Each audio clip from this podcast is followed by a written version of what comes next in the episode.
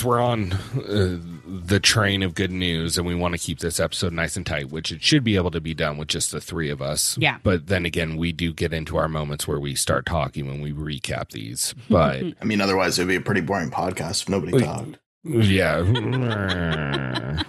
just sometimes I, I I really do I really do get worried about that because one person can only be so creative and have so many different takes and ideas on something like how often am i repeating myself Yeah. on Yeah. things A lot, yeah. you know what i mean like Mhm. especially for people that listen to all of our episodes like they hear me once a week probably talk about how i got into watching the challenge with Corrina Oh, they hear it on almost every unplugged episode because we tell it to Yeah. you tell it to almost every challenger. So Well- if they listen to them all, they hear it. But at the same time, the unplugs we're talking to the person. We're not talking to the fan. yeah In the that's round true. tables, we are. but we all do it. We all repeat the same, like, you know, i feel like i've gotten a lot better with that being said you have gotten a lot better with that. I've gotten worse with like. Yeah, I've gotten a lot better with my ums because I was saying um a lot. And so now I think about it every time I talk. But now I realize that I'm starting to replace my ums with like and you know, yeah you know, like how they, I'm like, stop it. Well, it's better than what what it used to be. Yeah, yeah, yeah, yeah, yeah, yeah. No, no, no. Oh, I no. just cut those no, out no, no, no, no, no. I no, just no, cut no. those out now because I got tired of you making fun of me about it. Um, so shout out to Melissa uh, for you know it, it only took almost eight months, but I am no longer saying with that being said every twenty seconds. You know what? Shouts to Melissa though, because like a you know a couple months ago when we released the CT unplugged, and like I don't want to say everybody, but you know a few people were like giving me some shit about my laugh, and I had posted a, a public response, kind of addressing everybody, and and Melissa had replied to that response, and she was like, you know what, like fuck those people, and like you guys have fun, and they have no right to like tell you, and she's like, honestly, I feel like an asshole that that was even how our relationship started, and that I even sent you that message because it was uncalled for.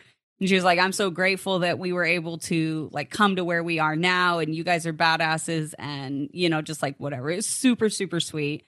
And I was like, honestly, like hers didn't come off malicious though. Like No. the way she wrote it to us, it didn't come off malicious. Like it just came off as her just being a little bit irritated in the moment. Like she probably listened to a few episodes in a row and was like, what the fuck? you know? Whereas like that other girl who had messaged me and you know a couple of the girls who had commented, um, it was it was rude and they came with malicious intent. So um, no shouts to Melissa. I love I love you, Melissa. You're awesome.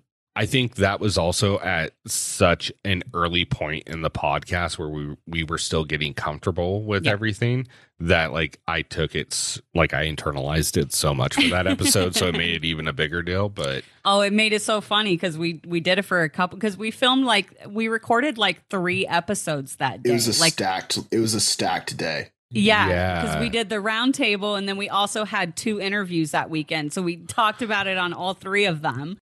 It was yeah, one of them was I believe uh Kendall and then you told Kendall the story of why you kept stumbling over your words. um, was that the day that we interviewed Leah too? I believe so. Yeah. Holy I shit! think so. Yeah. Yeah. That is equally easily almost ten hours on a podcast in one day. Yeah, in a 24-hour period, yeah, we were we recorded for probably about 10 to 12 hours in that 24-hour period. Like That's it that's was ridiculous. And Yeah. 5 of them were with Leah.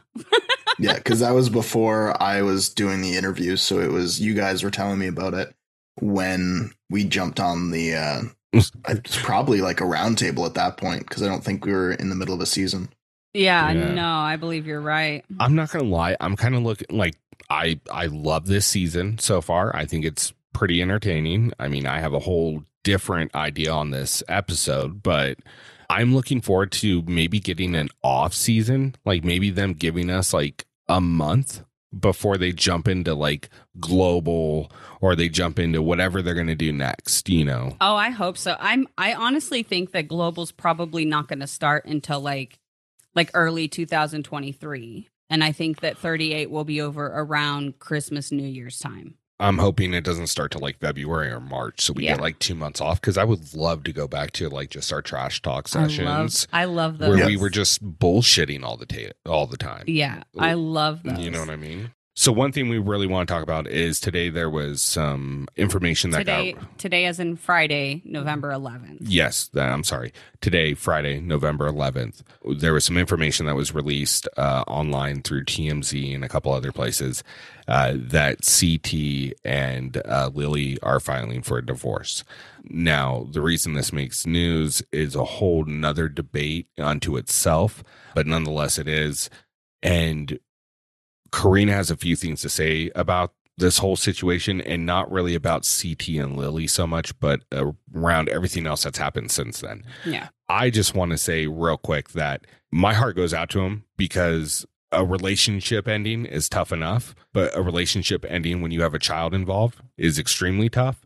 And I wish them a very cordial separation and divorce. And I hope everything works out for the best for them and and CJ at the end of the day because that's the most important thing. Yeah. And it's heartbreaking because there's no winner in this situation right now. Yeah. And you know, so you know, thoughts, prayers, all that goes out to CT, his family, um, Lily and her family, and of course their their child CJ. Yeah. Um, you know, and that's really all I have to say about that. I don't care what happened because you're going to go into it. We have no fucking clue relationships a million times people have said oh they were the perfect couple. And then they you know something horrible happens on the inside and only comes out after. And i hope it never comes out because i really don't want to know. Anyways i'll let you take it from there. I don't want to get to it. No you're good. No and eh, you're right. And honestly at the end of the day this breaks down to relationships are extremely complex. And if you are an adult who watches this tv listens to this podcast you know has social media you should know that way more complex. And there's so much that goes into stuff like this and there's so much that goes into a decision like that. And some of the things that we've been seeing online are just they're absolutely disgusting. We we put a post up on our IG stories today kind of addressing this but I really want to encourage everybody to take a second and think about what you're saying and what message you're sending because going online and sending Lily nasty messages or posting nasty things about Lily or, you know, celebrating that CT is filed for a divorce. It's just honestly it's disgusting. And i can't think of, of a better way to describe it. It's just it's absolutely uncalled for. It's unnecessary. This is a reality tv star that yes, we have kind of watched on TV grow, but none of us will ever truly know this man. No matter how much you think that you may now have a shot with CT, you don't. That's not how this kind of stuff works. And celebrating his separation from his wife and the splitting of his family is despicable to me. And I don't understand how people can say that they love him and they're big fans of him, and yet they're cheering when he has a broken heart you know and secondly it, the thing that's been bugging me the most is that one day CJ is going to be old enough to Google his name and Google his parents' name. And he's going to see the things that are said about his mother. So before you go and you comment some nasty shit or you send some nasty messages or post some nasty stuff, just think about how you would feel if you were you know, a 12, 13, 14, 15 year old kid, and you go and Google your parents' name, your mother's name, who has raised you and loved you and birthed you and all of that, and you see those kinds of things, just think about how you would feel. Because at the end of the day, just because CT is a reality star, these are still humans. This is still real life shit. And honestly, whatever they're going through is between them and it's nobody else's fucking business. And that's really all I have to say about that. I couldn't have said it better myself, and that's why I married you because like, you say yeah, it better for I'm, me. I'm sorry that I sound angry about this, but I am, and I know that I normally, you know, normally we're here to trash talk challenge, but I think that the actions in the fandom needed to be addressed. And like I said, I'm sorry that I sound angry. I'm not really angry. I'm just I'm I'm disappointed at things that I've seen and there's been so many people on our uh, you know on our following on our instagram and social media pages that have reached out and have let us know that they feel exactly the same and you know shouts out to you guys for being there and showing love and support to ct and to lily and cj through this difficult time and i really appreciate you guys reaching out and letting us know that we're not alone in how we feel about this Tony, did you have anything you want to add, or you pretty much where I'm at on this? Pretty much bare bones. It's between two people that are none of us, between Yep. three people that are none of us. It's not our business. Yep. And we don't really have a right to comment on it. I know that a lot of people say, like, oh, well, he's on TV. Like, that's fine. He's on TV. You can comment on what is shown on TV. Yes. outside of that is not necessarily up for debate. It's not necessarily public domain, and leave it at that. Yeah. Absolutely. So, I mean, really, at the end of the day, I think eh, my personal thing is, is I try to always put myself in somebody else's shoes, right? Like, how are they going to feel? And I know that's like the golden rule, and we all say we do that, but like, I know how hard a breakup can be, just like everybody else does, let alone a fucking divorce.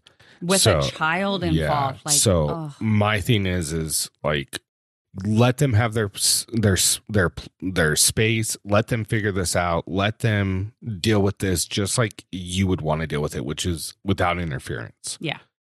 respect their you know privacy in this situation. And at the end of the day look understand that this is a life-changing thing for a little kid. And you know have some fucking decency. That's all i have to say. Um, anyways Facts. enough with the Debbie Downer talk. Let's get into some actual uh, eh, real life entertainment. Why we're really here, which is to talk about the challenge. Whoop, whoop. Um, can I just say this before I do the intro, and you can add this into there? Yeah. But I am so utterly fucking disappointed that they named this uh, uh, this episode "Get Rich or Die Trying," and they did not play one Fifty Cent song Not one. the whole fucking episode. Uh, oh, you would have just got one. techno if you're in Canada. Yeah. Yeah, that's Like true. the closed captioning, like I said last week, closed captioning is from the states, so it says the name of the song that is going to be playing, and then has the captions for the lyrics while it's playing like weird techno music. No. So did you just go back on your rewatch and pull up like Apple Music or Spotify and listen to those songs during those scenes? Because that's what I would have No. done. I'm not too much that work. like yeah, that's way too much work. I just, just watched it and then I saw the name of the song and I was like, I know that song. And then I sang along to the words in my head. right? And then if I didn't know the lyrics, they were on the screen. It was like karaoke in my mind.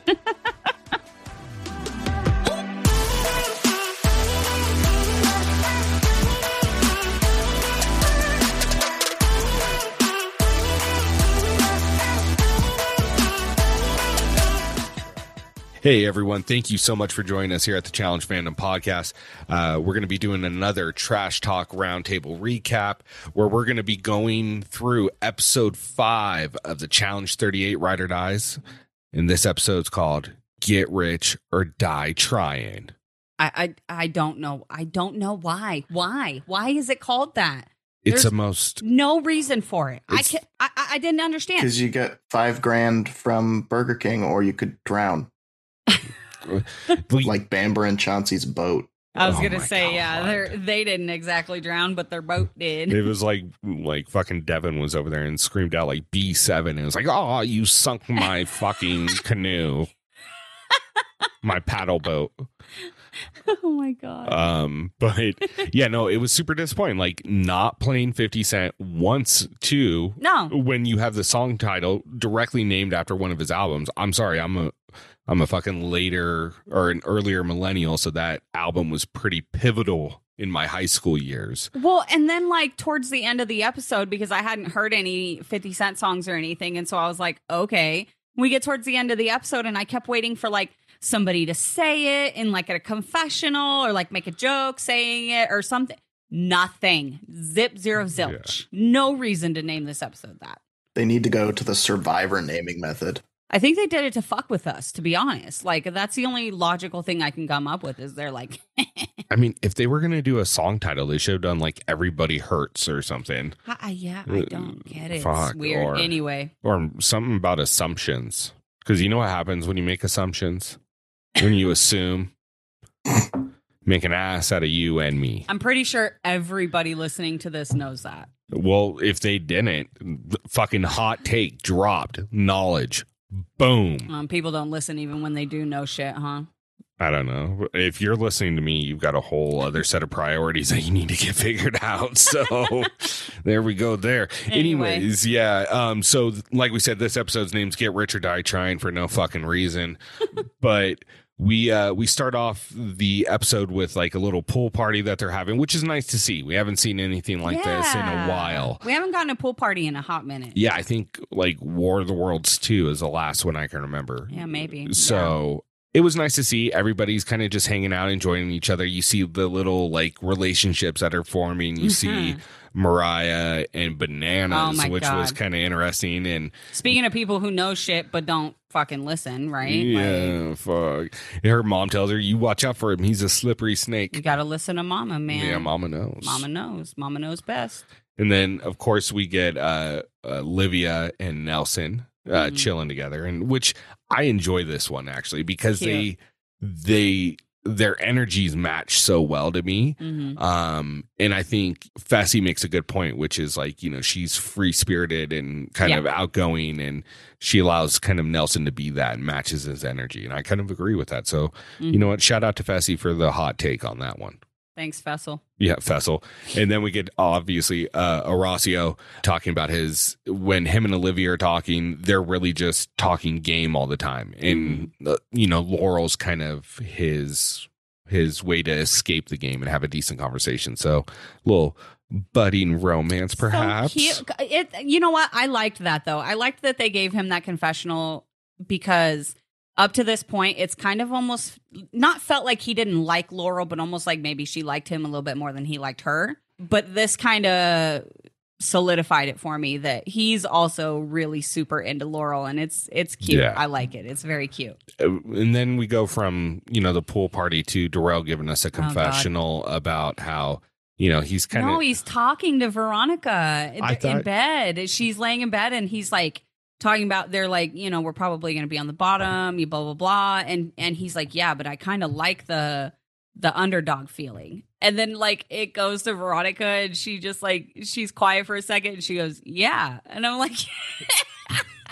"No, you don't. You don't agree with that at all." Like well, I think it's it's smart because Darrell understands where he's sitting in this house, and he Yeah. gives a confessional about that, about how he's you know, and Veronica does too, about how they're on the lower rung of the veterans Yeah. priority list. Yeah. they're well aware, yeah. yeah, and it you know it makes sense in this situation to almost take a Wes gameplay and try to pair up with like rookies or you know one year or two year players. Yeah, which they, help. they talk about a little later in the episode and they consider, but They either don't follow through or the edit doesn't show us. yeah, Yeah. exactly. Yeah, it's weird. But Then the best part is Yeah. the only great part of the episode, in my honestly, Oh this God. might be the best part of the season thus so far. So Yeah. good. The emo And- party. And look, I'm just going to tell you, it's not just a phase, Dad. it's not. It's for life. Emo's for life. Like, you guys are so lucky we couldn't get the rights to Hawthorne Heights for Oh this my fucking God. intro because Ohio is for Lovers would be playing. I'm letting you know that right fucking now. But, dude, the- Devin, Devin in the emo party. Devin and Oh. Jay, dude, they both killed that look so fucking good. Like Devin, Devin looked good. Jay looked good. I think Olivia looked really good. Can I just say that I know some of these people are a little bit younger, but if I remember correctly, like emo girls that were into emo didn't walk around with like black lipstick and heavy black eyeliner all the time. Yeah, I did. Did they? Yeah, they okay. did. Yeah. All right. Well, maybe I'm off. Maybe I was Emo. thinking more goth, but and it was kind of one and the same, uh, honestly. At least at my school and stuff, it was like, Yeah, it was a pretty fine line between the two. Yeah, See, I'm a couple years late on it. Like it came out when I was, you know, getting out of high school, so I was on my own kind of thing. But anyways, neither here nor there. um, the really cool thing is it kind of gives us this intro about Jay and Jack performing this song together because Jack likes to do like poetry and stuff like that, and Mhm. obviously Jay plays uh, the guitar. Or well, he's gonna help him sing, and Bananas is gonna play Bananas the, the, guitar. I'm yeah, sorry, guys. they're the uh, the Chinese takeout. Fucking love that name. like Uh, what? Oh, that's so random. and uh, they do the song Adeline. Is yeah, right? Adeline is what they called it. I don't know where the name came from either, and I don't even know the lyrics. But it was incredible. And Laurel's like sitting there, she's like chanting and pumping, like screaming and stuff, like they were at a concert. It was so cute. I loved that whole moment. I feel like as much as I absolutely love this moment, I feel like the main reason that they showed it was so that they could actually show us that Jay and Jack knew that each other were in the house, let alone were friends. Hundred percent. I yeah, no, absolutely. But I with that being said, I did feel like it was a a corny, but nonetheless a callback to earlier seasons where they would do theme parties and shit. Oh, I agree. Oh, yeah. And I yeah. love that. You Yeah. know what I mean? Even if it is super forced and corny, I, it's still cool. I, I- like it. I did, however, notice because um, you know, Jay had made a post on his Facebook or his Facebook, Jesus, on his Instagram. On his MySpace, he made a post on his Instagram. he changed his top eight. oh, remind me of that here in just a second. Anyway, so Jay Jay posted on his Instagram and somebody had commented and was like, dude, that emo party was like the best part of the whole episode, blah, blah, blah, blah, blah. And then like, you know, people were talking about it, whatever. And somebody else had commented and said, please, please, please tell me that the emo party was your idea at Jay, you know, and they tagged his Instagram. And he replied to them with like a bunch of winky faces. So I'm like, oh, that's cool. Like if it was like Jay's idea to do that little emo party, that's awesome. Now, back to the MySpace top eight, really fucking quick. I meant to tell you guys about this the other day. I don't know how to do it, but apparently you can now add songs to your Facebook profile that like plays at the top. I have a screenshot of it. I saw it on somebody's page the other day and I was like, what? Until I physically see that shit, I don't believe it. It's there. I played it on her freaking profile. I hit play on the song, and then there was little three dots next to it that said "add song to your profile." I just didn't do it. So, but I have the screenshot. I will prove it. I promise. I will even freaking post it. But I'm like, dude, can we like do that now again? That's here we go right here. See crying while you're dancing, and then like if you click these little three dots right here, it'll say like add to your add song, add a song to your profile or something. So anyway, If they let us note. start, like instead of doing a cover photo, let us do the whole back page like we used to be able to do on MySpace. I'm fucking in. I can do that HTML code pretty quick. hell yeah, I can freaking hell yeah. But that's neither here nor there when we're talking about the challenge. Anyways, Like, for, see, add music, add song to music on your profile. uh, uh, Anyway, that's, that's so dope. Anyways, um, back to the show. yeah. so, and like you said, Tony, you're right. They did really put this out there just to show that Jay and Jack are close and that they had a budding friendship since they met each other, Yeah. uh, like two weeks before this or three weeks before this. But then we get a confessional from Michelle talking about how uh, she gets this feeling that Laurel's against her and she's she's gonna come after her and she's gonna be the first one on the chopping block. Yeah. Oh, sh- she's no. She again. She's sitting in bed. She's talking to. Uh, she's talking to Amber. Yeah. She's talking to Bamber, and she's telling her how she's like, you know, if we don't win, I feel like we can't let Laurel and Jack win because I feel like she's gonna come after her. Blah blah blah. And then Bamber does a confessional and she's like, dude, Michelle is always paranoid because they room together. And so she's like, sometimes it's funny, but like, I also feel bad for her. Just like, dude. I just, yeah, I mean, like, I get it, being paranoid and all of that shit, but Yeah. you can't play that way. Like, Yeah. Doesn't work in the challenge house, especially when you have big hitters like Laurel there. I just, yeah, I have a whole take on this, and we'll get into it here in a minute. Sarah mentioned something that kind of rings true when we were watching it.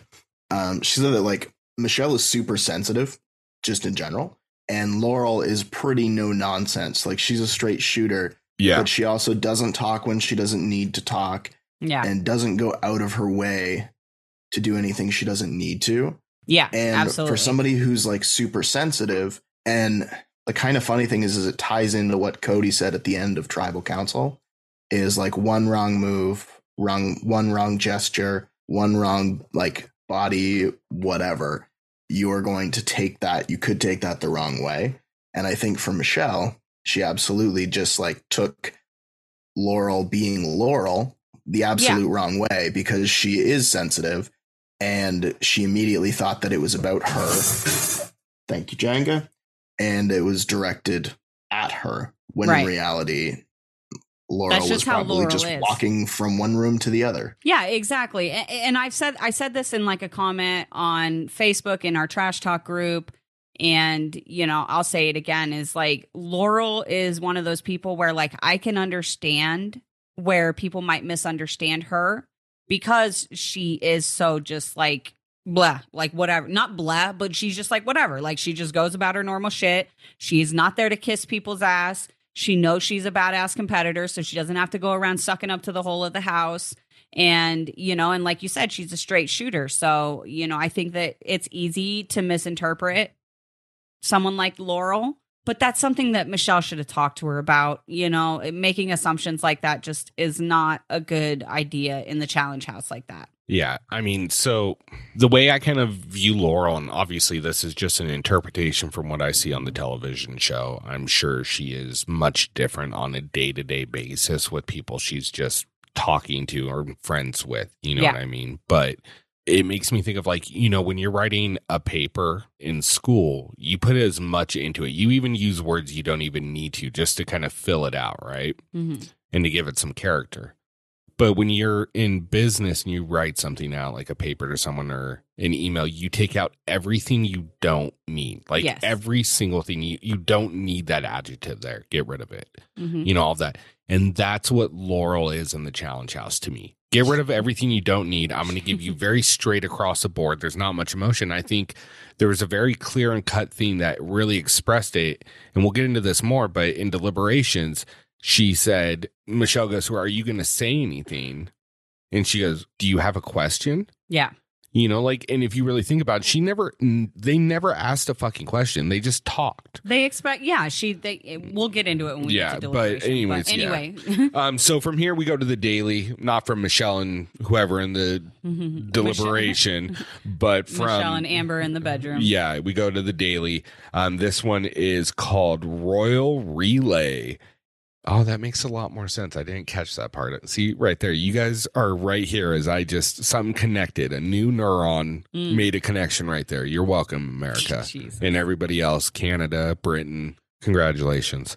No, but uh, TJ calls him uh, royalty, uh, royalty, and it instantly, and I know you, it instantly made me think of it. I know you're on the same page as, uh, made me think of Emily. Is that her name? E- Emmy? Is it Emmy? Emmy? I don't know. Yeah. Oh, yeah, yeah, yeah. The royal German. when he when he said there was going to be Look, royalty there, I don't even want to use her name. I just want to call her Nam's former partner. former ride or die, quote unquote. nope, nope, just former partner. Oh, well, they're not ride or die. She quit on him. no, no, I agree. I don't think they were ride or dies to begin with, but um, yeah. So we get another Burger King challenge. Ooh, Uh, you can have it your way. hence all the royalty talk. And I was like, I w- as soon as it said that, I was like, oh my god, how funny would it be if like Darrell or Right. Bamber won it again? but this time it wasn't like a lifetime supply of bar of uh of uh Burger King. It was Whoppers. It was uh five thousand dollars cash a piece. So that's that's that's better. I Was go it for that. Was it 5K a piece or was it 5K It was five k each. It was five K each. Oh, okay. Yeah. Okay. I was just going to, you know, what's kind of going around. Never mind. Yeah. Um, but I thought it was a cool challenge. And honestly, I liked it. it was, to me, I know the challenges, especially in the last like five, six seasons, has been known for like the over the top, like you're hanging off a semi and ex- explosions are going off on the end of the road and you're trying to climb the side of the semi to you know swing over to the other one and Yeah. it's just like i'm sure that's really fucking cool for them to do but for us to watch it's they're just hanging off the side of a fucking semi Yeah. it's not interesting oh you got to drive this car and hit other cars well fuck i didn't know we were watching the demolition derby tonight where this one is they have to I didn't did they say how what the distance was No, they didn't say far. what. Yeah, It was- it was, far though because they they kept doing the overhead drone shots and it was a far swim. It looked and then like- that puzzle piece was apparently heavy from what Michelle said. Yeah. said it was it was a heavy puzzle piece you had to swim back with. well so. so you and your partner you have to take turns first uh the first one to swim out grab a puzzle piece swim it back then your partner goes does the same thing and then you have to get into a, A little, rowboat, uh, like yeah. a rowboat and you have to row yourself out to get one puzzle piece, bring it back, and then your Switch partner places. and you have to switch, and they have to row the boat out there and bring that puzzle piece back with you in the boat, and then you have to assemble it. First one to do it wins. If you don't get first place, it doesn't fucking matter. Two That's pretty much it. per usual. yeah. Yeah, two heats, and you know, top two heats. Whoever has the best time is your daily winner. In the first heat, I don't remember exactly who was in it. Do you? I do. Oh, well, actually, really quick, I Yeah. just want to shout this out because I don't know that I've ever heard or seen something like this on the show before. But in his pre daily interview, they're talking to Nel- uh, Nelson and Nurys, and Nelly says, For all you Scuba Nelly T fans out there, I got your back. Let's go get this win. And granted, they didn't win, and I don't even remember. I don't think they did very well, but I don't think I've ever heard a challenger like shout out their fans directly on the show like that before. And I just thought that was really fucking cool of him to do to like in that moment to acknowledge all of his all the people in his fan base and I don't know it was just it was a cool moment. I wanted to shout that out. I thought that was really cool of Nelly to do, you know, and just kind of like give that like recognition to the fans and yeah, I don't know. I just thought it was cool. Of all the iterations of Nelson we get, I think Scuba Nelly is my favorite. By far. By far. Just gonna put that 100%. out there. And Um, you know what? oh, and real quick, just shout out to to to Nelly, uh, Nelly T, because we sit here sometimes and we fucking rag on people when they don't learn something after Yeah. they've failed at it multiple times in the challenge, or you know, or they come to the challenge knowing that they're swimming in here, but they don't try to learn swimming before they come hmm uh, where Nelson had had issues with swimming, and now he has taken every step to improve. Yes. And that's what we always talk about is just you know you're never you, no one's ever going to be perfect, no one's ever going to be the best all the time.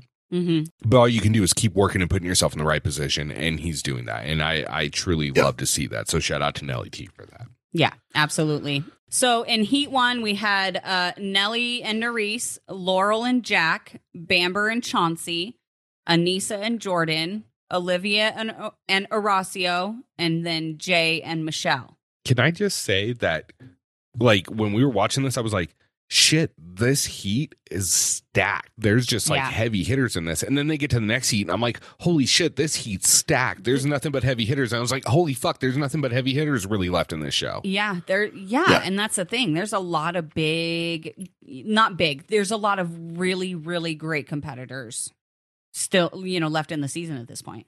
That's another thing that kind of worked against Jay and Michelle as well. Is it's the first time that there have been like people in the position of power that have to bring people into deliberation where there are no longer any like freebie teams. Yes, Yeah. exactly. Yeah, So that's another strike against them for trying to figure out who to put in. Mhm. Well, and I know the Targaryens are rookie rookie, but I wouldn't consider them freebie either. Um, because No, one, that's the thing. yeah, one they've got you know Balon the Black Dread, and s- Valerian, first of all. Oh fuck, I did fuck that up. Balerion the Black Dread. I'm sorry, guys. I'm just gonna stop that joke because I fucking murdered that. yeah, you did. God, I feel bad. Hopefully they don't. If I have to take the knee, I will. But hopefully they don't take the tongue. Oh my gosh. Anyway, so uh, the round kicks off. Michelle and Laurel take off, and they're actually pretty close. Uh, Laurel is out front of Michelle, but on their way back, Laurel starts to die out. And Michelle talks about how, you know, she did a lot of swimming in high school, and she knows like you have to pace yourself, especially with these heavy puzzle pieces. Um, Laurel obviously does not pace herself, which allows Michelle to take the lead. And then the like, Jay jumps in that water and he is over to the other platform to get the puzzle piece so fucking quick. Like he is such a good swimmer. He's like fucking Aquaman out there. But the one that impressed me the most was Aneesa. Aneesa stayed in third place all the way through that thing. She stayed in third place all the way two out to the first puzzle, and then she got back to the dock and and tagged in Jordan, and they were still in third place. And I was like, you know what? Fucking get it, Aneesa, because people are constantly ragging on her about how she doesn't have endurance, she doesn't belong on the challenge, blah blah blah blah blah. And she freaking did that whole first part right there by herself. It wasn't like Jordan helped her or did it for her or anything. She did it. She got them into third place and gave Jordan a good place to start from. And like, so just fucking shouts to Queen Aneesa, man, because she deserves some recognition for that, in my opinion. Oh yeah. I completely agree. And I here's my thing: is like I don't think Aneesa's a bad competitor. I think she's a No. really good competitor that gets really shitty luck when it gets later in seasons. Yeah, Yep. And that's it. And look, do I think she's going to go out there and she's going to dominate everyone in a final? No, but I've seen finals where a puzzle or something like that is what makes or break you. Yep. And so she could she win? Yeah. I mean, so I, I just don't like her and Nany. I don't get the fucking hate on him. I truly do not. I don't either. It, it- yeah, it's it's crazy. Because people pick somebody at random and it just so happens to be them. Well, Because really, there's nothing to there's nothing really to back it up. Yeah. they should probably pick like Jemmy or something instead. just putting That's- that out that's there. fair. Or ketchup. I don't know. Anyway, so I actually had I was actually really confused by this next part and I had a question uh, mainly for you Tony because maybe you can provide some insight.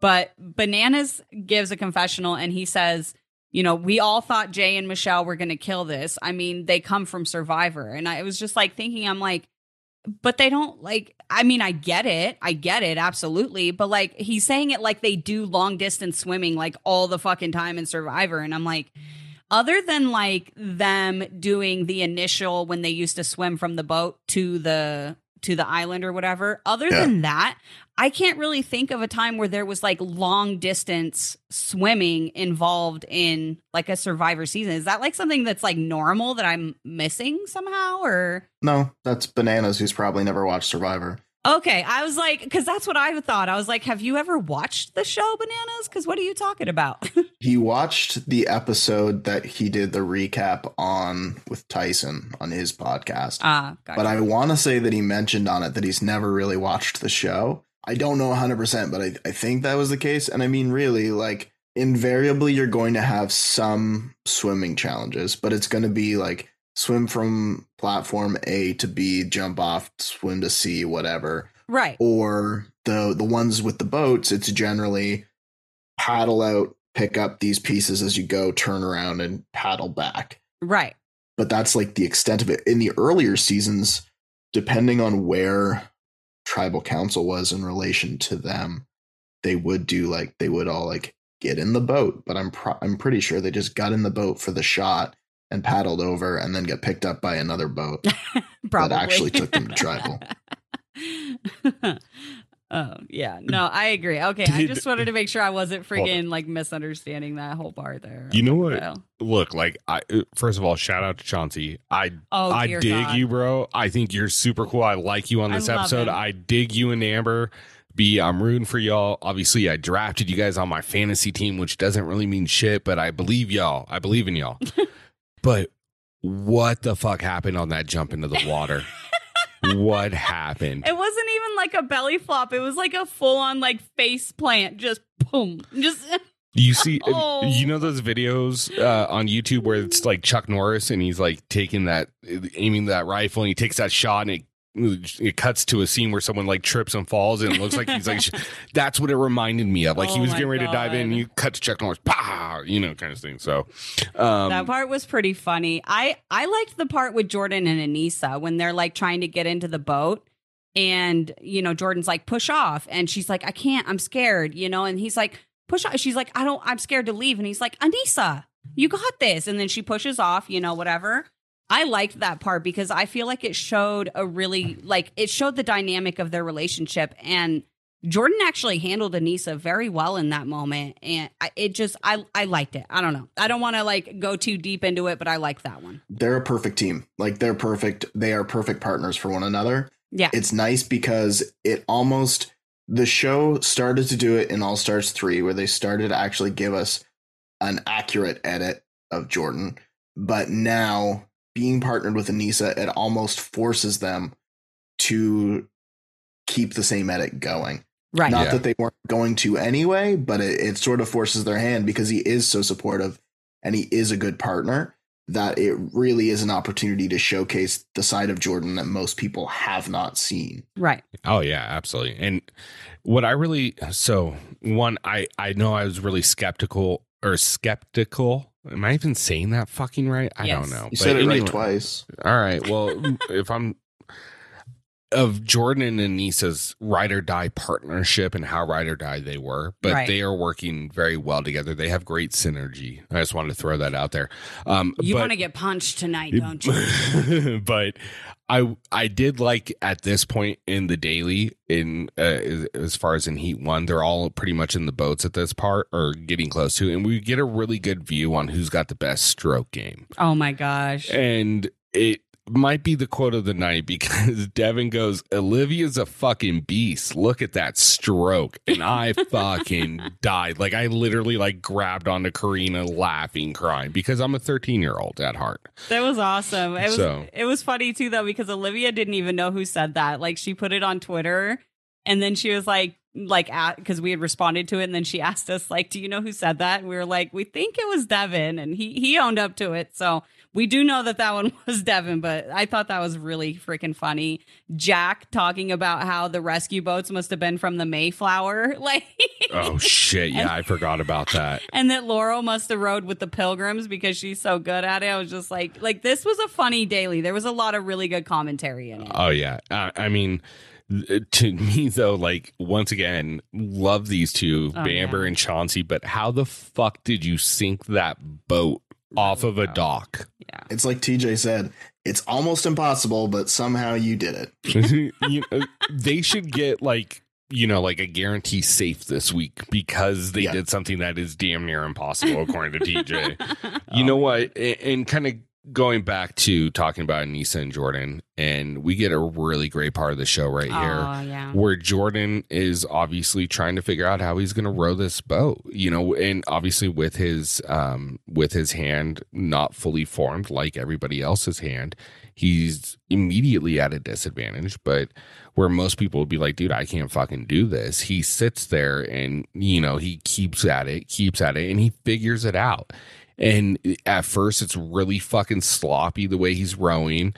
And they do a cut to Aneesa giving a confessional, which I'll let Corrina go into what she says Oh, because she it's just- beautiful what she says. So, I, I didn't even write it down, but she just talks about how inspiring Jordan is and that he won't give up and he will always work hard to try to find a way to work through his disability and that that's probably why he's so good at everything because he's had to work harder than everybody else at just basic things like pulling a rope or rowing a boat or you know whatever it was it was very beautiful yeah. And what I like is as soon as they cut back to that, back to Jordan rowing, at this point, he's figured it out and he's rowing just as good as, or if not better than everybody else out there. And he's like really making some fucking headway. Um, They so, start to catch up to Jay and Michelle. Like they're right behind Jay and Michelle. And that was impressive to me because to have that kind of a disability and be able to s- keep, get yourself into second place during the swim and then while you're figuring out the the rowboat thing and all of that Jay and Michelle are kicking ass. They're really good at this. They're fast swimmers. They were good in the boat. All of this, eh, but Jordan was still able to stay right there, and that's just it's so impressive to me. Yeah, no, and I almost feel like saying Jordan has a disability is such a disservice It to the way Jordan himself looks at it. From our conversations with him, I would say Jordan has a motivating factor at all times. There you go. That's a yeah. I honestly I hate saying a disability because it's not.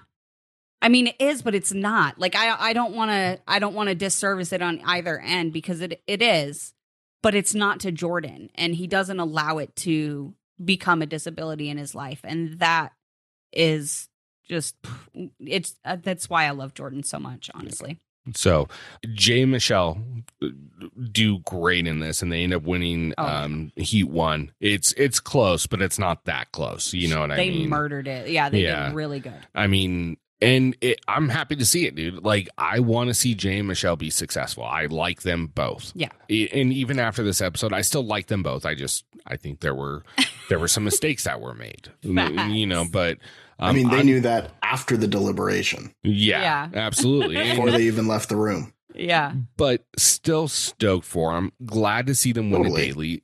Shows that they are competitors that can compete against some of the goats. Yeah. and pull it off.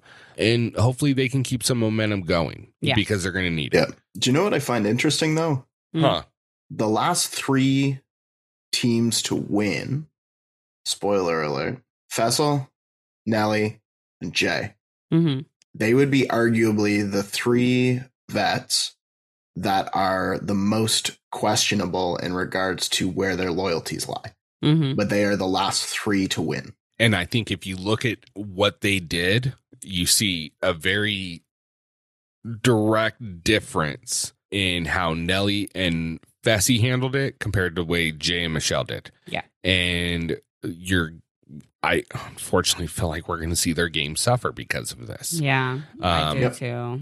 But anyways, here we're going to get further into that more. Yeah, we'll get into Obviously, that. we keep we have a lot to say because we keep repeating it. Well, let's just get through Heat 2. So Yeah. in Heat 2, we've got Banani, we've got the Daves, Mariah and Fessel, the Targaryens, Kaycee and Kenny, and then Veronica and Darrell. And obviously, if you don't know, the Daves are Tori and Devin.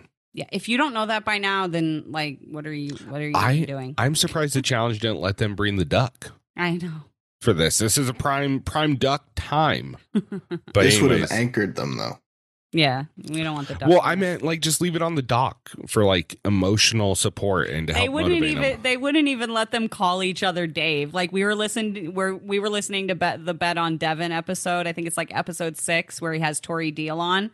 We were listening to to that the other night, and Devin and Tori were talking about how they would be in confessionals and they'd refer to each other as Dave, and then production would have to stop them and be like, "Okay, but." Like, can you call her Tori this time? Like, say it again and call her Tori this time because nobody knows who the fuck Dave is. Everybody knows who Dave is. I was like, that's great. Speaking of, did you ever? No, I didn't. I'm going to do it tomorrow. Okay, I'm going to do it tomorrow. I just, it wasn't the right day to put something like that up with what we already had up on our stories. Uh, Fair enough. I just want to iterate the fact that that was a, a pursuit of passion for me, and I think it, no, it, will- shows. it will go. It will get posted and and it will get tagged and all of that. Don't worry. Okay. Yeah, you did a great, phenomenal job. So, um, yeah, obviously we get, like Corrina said, the remaining people in Heat 2. They take off swimming. Uh, we got Kaycee in first, Tori in second, Nany in third on the swim. Hey, Kaycee's here. Yeah, I forgot she was. I I, didn't even right? see Kenny except for at the emo party in the They got- background. They got no confessionals this week. I saw Kaycee at the emo party, and then I saw her in two wide shots. Yeah. hmm But I also, all cards on the table, fast forwarded through the daily because I already knew what happened, and it took a really big chunk of the show. yeah. yeah, it really did. Um, it- the entertainment factor was watching Oh Veronica God. swim in the completely wrong direction because she's doing the backstroke instead of like the doggy paddle, which is actually easier and less taxing. Everybody who did that, though, Yeah. because Jack did it too. Jack did Everybody it who too, did the yeah. backstroke went the wrong way. Yeah. Well, and Darrell's just like screaming at her. He's like, Veronica, Veronica, stop. You're going the wrong way. TJ standing off to the side, just laughing his ass off, just losing it. I was like, this is just, this is so funny. Like, I would have loved to be there in person for this moment.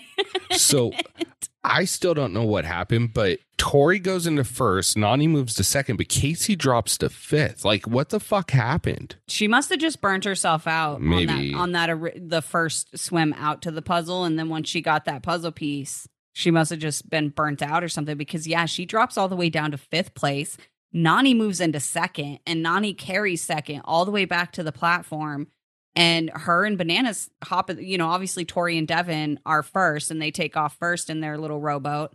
But Bananas and Nany are second. And I was like, you know what? Fuck yes, Nany. Fucking get it. Because again, once again, she's another one that people are always freaking going after and talking about how terrible she is and she doesn't have endurance and she, you know, is this terrible challenger and why does she get called back, blah, blah, blah, blah, blah. Like she fucking killed it. She did a good job until they got into the rowboat. um, but yeah. so uh, we get through uh, the guys' part of the swim, and then Devin and Tori are the first people to take off on the boat, Yeah. followed by Mariah and, and Fessel. Well, they get into the boat. They get into the boat. They attempt, I, and I don't understand how she's trying to listen to him explain how to row a boat instead of looking over at Tori and Devin who are rowing said fucking boat. But why why does Fessy keep telling her to he's like now now grab it underneath. I'm like you're supposed to hold it like this. Like why are you telling her to grab it from underneath the I was so confused. I didn't understand how she was holding on to them to begin with. Like I kept looking at it and I couldn't I couldn't figure out and like no disrespect to Mariah, but I couldn't figure out how you would look at a pair of oars when you're in a boat and then be like, this is the way to hold on to these suckers. And Yeah, it's what? not. Yeah, I I have no I I don't I don't get it. I don't know I don't know why that's your first impulse. But then also based on what Fessel was saying to her, she would be no better off. So like they might Yeah. as well just push the boat to one side, got water in it, and then been like, oh, guess we're gonna go stand with Bamber and Chauncey. Well, I don't remember who said it, but somebody was like, they're not even on the course anymore. Like they had just drifted off Yeah. because they couldn't fucking row the boat. I was like, oh my God. Neither can Nany. Nany's just pushing one paddle, so they're just going in small circles. Oh, it was Jordan. Yeah, he says they're doing 360s for Mariah and Fessy aren't even on the course anymore. I'm just like, oh my God. Yeah. Nany can't even get the oars up out of the water. Like she's holding them correctly. She just can't get them to to go or do anything. So, you know, I mean, she kind of killed that whole, you know, amazing swim thing that she had just done, which kind of sucked. But, you know, still props for the swim part. Maybe work on learning how to row a boat. Oh. The, the highlight of this whole section, though, to me, honestly, was the Targaryens, Kim Oh, and. Colleen. Yeah. Because Colleen smoked it, was doing great. And then fucking Kim, like, kind of like Jordan, started off a little bit slow, but all of a sudden looked like a fucking duck on water. Like, Yeah. he was born there. Um, Jay's comment about it though, oh my god, he was like, were they born rowing? Like, did they row out of their mothers? I was like, yep, that's that's great. Oh, and Kim, oh my gosh, how adorable is he? Like, Oh my God. so he goes to a confessional and he's like, you know, we want some power so we can kick some asses. And like, he was like, he like, I I don't know, he just seemed like, um, what's the word I'm looking for? Like, shy about like saying the word asses. And it was just, it was so cute. I love Kim. I know what happens at the end of the episode, blah, blah, blah. And I'm, I'm upset about it, but I like him and he did really good on this. Yeah, no, he did. And here's my thing is if they were just a little bit more evolved in the like actual show, like hmm as far as like communicating with other teams and Yeah. actually trying to play the game on a deeper role than just the Like rookie if this role. wasn't their rookie season. Well, dude, at the same time, like I feel like I feel like it's two ways, and I think this is a mirror of the whole show. Is that it's that whole excuse of phones work both ways, Yeah. right? You know, like how many of these rookies are going out and over and beyond trying to connect with one of these, you know, vet challengers because not money. They made a rookie alliance in the beginning. yeah, so- you know, and that's my thing is, but I, I would, I would really love to see Kim and Colleen get another opportunity. Oh yeah. even if Yeah. it's not as partners and they're you know just on a season. Yeah. I, I think, I think they would uh, create a, an internet, uh, an interesting uh, competitive dynamic. Yeah. So I I, just want to put that out there. Yep. Well, and the the thing too is like you can't even say not that you were, but you can't even say like you need to watch the show before you come on the show because in all honesty, if you watch the show, then you know there's no point even talking to the vets because all they're going to do is pick off the rookies. So Mhm. really your only option is to side with the other rookies in the house and hope that you have enough numbers until they bring in three ro- vet vet pairs. Mhm. I'm just going to be honest. I just want a season where there's not necessarily all rookies because we just got that in USA, but I want a season where it's like all no no winners. I don't want any champs. Like an invasion of the champs, but without the actual Just- champs invasion invading, but like what it was for the first few episodes. yeah, you I just want a bunch of veterans that haven't won. I Yeah. just want to see a new winner. like three to four seasons. Like, don't you know what I mean? Like, yeah, I Mm. would love, I would love that. anyway, so the second heat comes down to the Targaryens and the two Daves. Uh, obviously, the two Daves pull it out. Come on, Yeah. come Yeah. on. But it's close. Like literally, this is the one that was like Devin and Tori were pulling up to their dock and getting out to put their crown, and they started putting their crown together as the Targaryens were pulling up to their dock and hopped out. Like it was literally like seconds. Yeah. So shouts out to Kim and Colleen because they actually really did a great job in this in this daily, regardless of the fact that they didn't end up taking the first place win. So we get back to the docks, um, or to where they line up and TJ's talking to him. And first of all, before before we go any further, that fucking scarf that TJ was wearing was glorious. It was. I was so confused about It it, for amazing. a while until Yeah. somebody pointed out that it was his between that and his shirt, it was be Burger King colors. And I was like, "Are you? If that's really why they put him in a yellow shirt and a red scarf, I'm going to be upset because like they could have done so much better.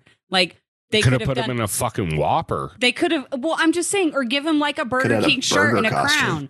He could have Yeah. fucking. They could have done like themed jerseys for that day for the actual chat. Like, there's just so many different things they could have done. And I felt like it was just like haphazardly thrown together. Be like, oh, Burger King colors. Let's put you in a yellow shirt and a red scarf. I'm like, oh my god, that's lazy. I didn't even know Burger King colors were red and yellow. So Uh, I even if they weren't, I couldn't call Corrina on it because I don't fucking know. So, um, but so they get back. TJ lets them know that between the two Daves and Jay and Michelle, Jay and Michelle had one with the fastest time, but it was pretty Ooh. close.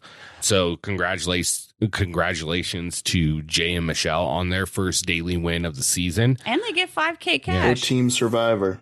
And I think it's Michelle's first daily ever, I isn't think it? that's her first daily win. yeah, So shout out to Michelle on that. Might even be Jay's, or has he won a daily? No. No, he Jay won won one with, with- Teresa. Yeah. Oh yeah, yeah, yeah, well. yeah, yeah. You're right. You're right. so we get back to the house and we get the you know the burger king feast which was uh, just fascinating Yeah. but uh, so intriguing. so from there we go into um the, the basically the deliberation between jay and michelle and who they're going to put in and it really kind of boils down pretty quick that you know they're going to throw in aneesa jordan veronica and darrell and then they kind of de- debate on if they're going to do another veteran or if they're going to throw in kim and colleen and then it's jack and laurel Jack which- and Laurel were the first ones out of their but house. here's my thing So quick, and Jay was like, "Yeah, sure, of course." You know, I, I just don't get like how I don't know. I just feel like it was a poor decision to bring them down there. They would have been so much better suited to bring down bananas and Nany over Fessy, Jack. Mariah. Yeah. Like, it, there's so many other people in the house they could have done rather than bring down people that could have been numbers for them. And I, I get, I get in the beginning of the season, people were kind of like in the first couple episodes, people were kind of using this this nomination chair to like make alliances with other people. But you're so deep into the game now that there's not a lot of people to nominate and there's not a lot of Well- people left to make alliances with. So pulling somebody down and putting them in danger of having to go in is not going to work like that anymore Well, the only time it worked was the first episode with Johnny and Raven. when nobody knew what was uh, happening. Yeah, but once you know that you're if you get called in that you're going down there to the ring, It worked with Nelson and Nurys too. They worked out some really a really good situation that ended up working out really good for Nelson and Nurys's game. Worked out for Olivia and Horacio's game, you know, and also worked out for Veronica and Darrell's game. But yeah, like it's just not that kind of format where you can use nominations to make an alliance because you're already insulting people by putting them in danger of having to go home. but that wasn't a guarantee that it was going to work out. They just got lucky. It could have very well None been of them are. You know, and that's what I'm saying is like there it's basically like saying I'm throwing you into elimination. Let's make an alliance. Exactly. It doesn't It- it- that doesn't fucking work at Yeah. all. It's almost as if they forgot that the dagger draw happens with the other three teams. yeah. yeah. They had the same conversation because I know because Michelle said the exact same thing at the start of every interview, but it's all like almost like they thought that like that they had it in their head that they were only picking one team Yeah. to actually put in. But I will say, like, I will give credit where it's due. They are probably in the worst position in the game to win because not only, like I said before, we're no longer at a point where there are freebies. Like everybody who's there could conceivably like take it Yeah. but they're also at the bottom of the vets. So they could shoot at them, but then that means that they're never going to be in alliance with the vets and they're going to be completely relegated with the rookies. Right. The flip side is they're sort of working with the rookies, but because of all the vet vet teams that came in, the rookie alliance really can't do anything because they don't have the numbers anymore. Well, why don't you just they it came out that Michelle had talked with Tori and Devin and they had a deal together, right? Why don't they just go and talk to Aneesa then and say, We want to work with you just like we're working with Tori and Devin, and then go talk to Fessy and Mariah and say the same thing, and then go talk to, you know, whoever else is in this fuck in the fucking vacation alliance, Nany, eh, or not even talk to Donnie. And then you're throwing in bananas, Kim and Colleen, Amber and Chauncey, and then, you know, whoever else.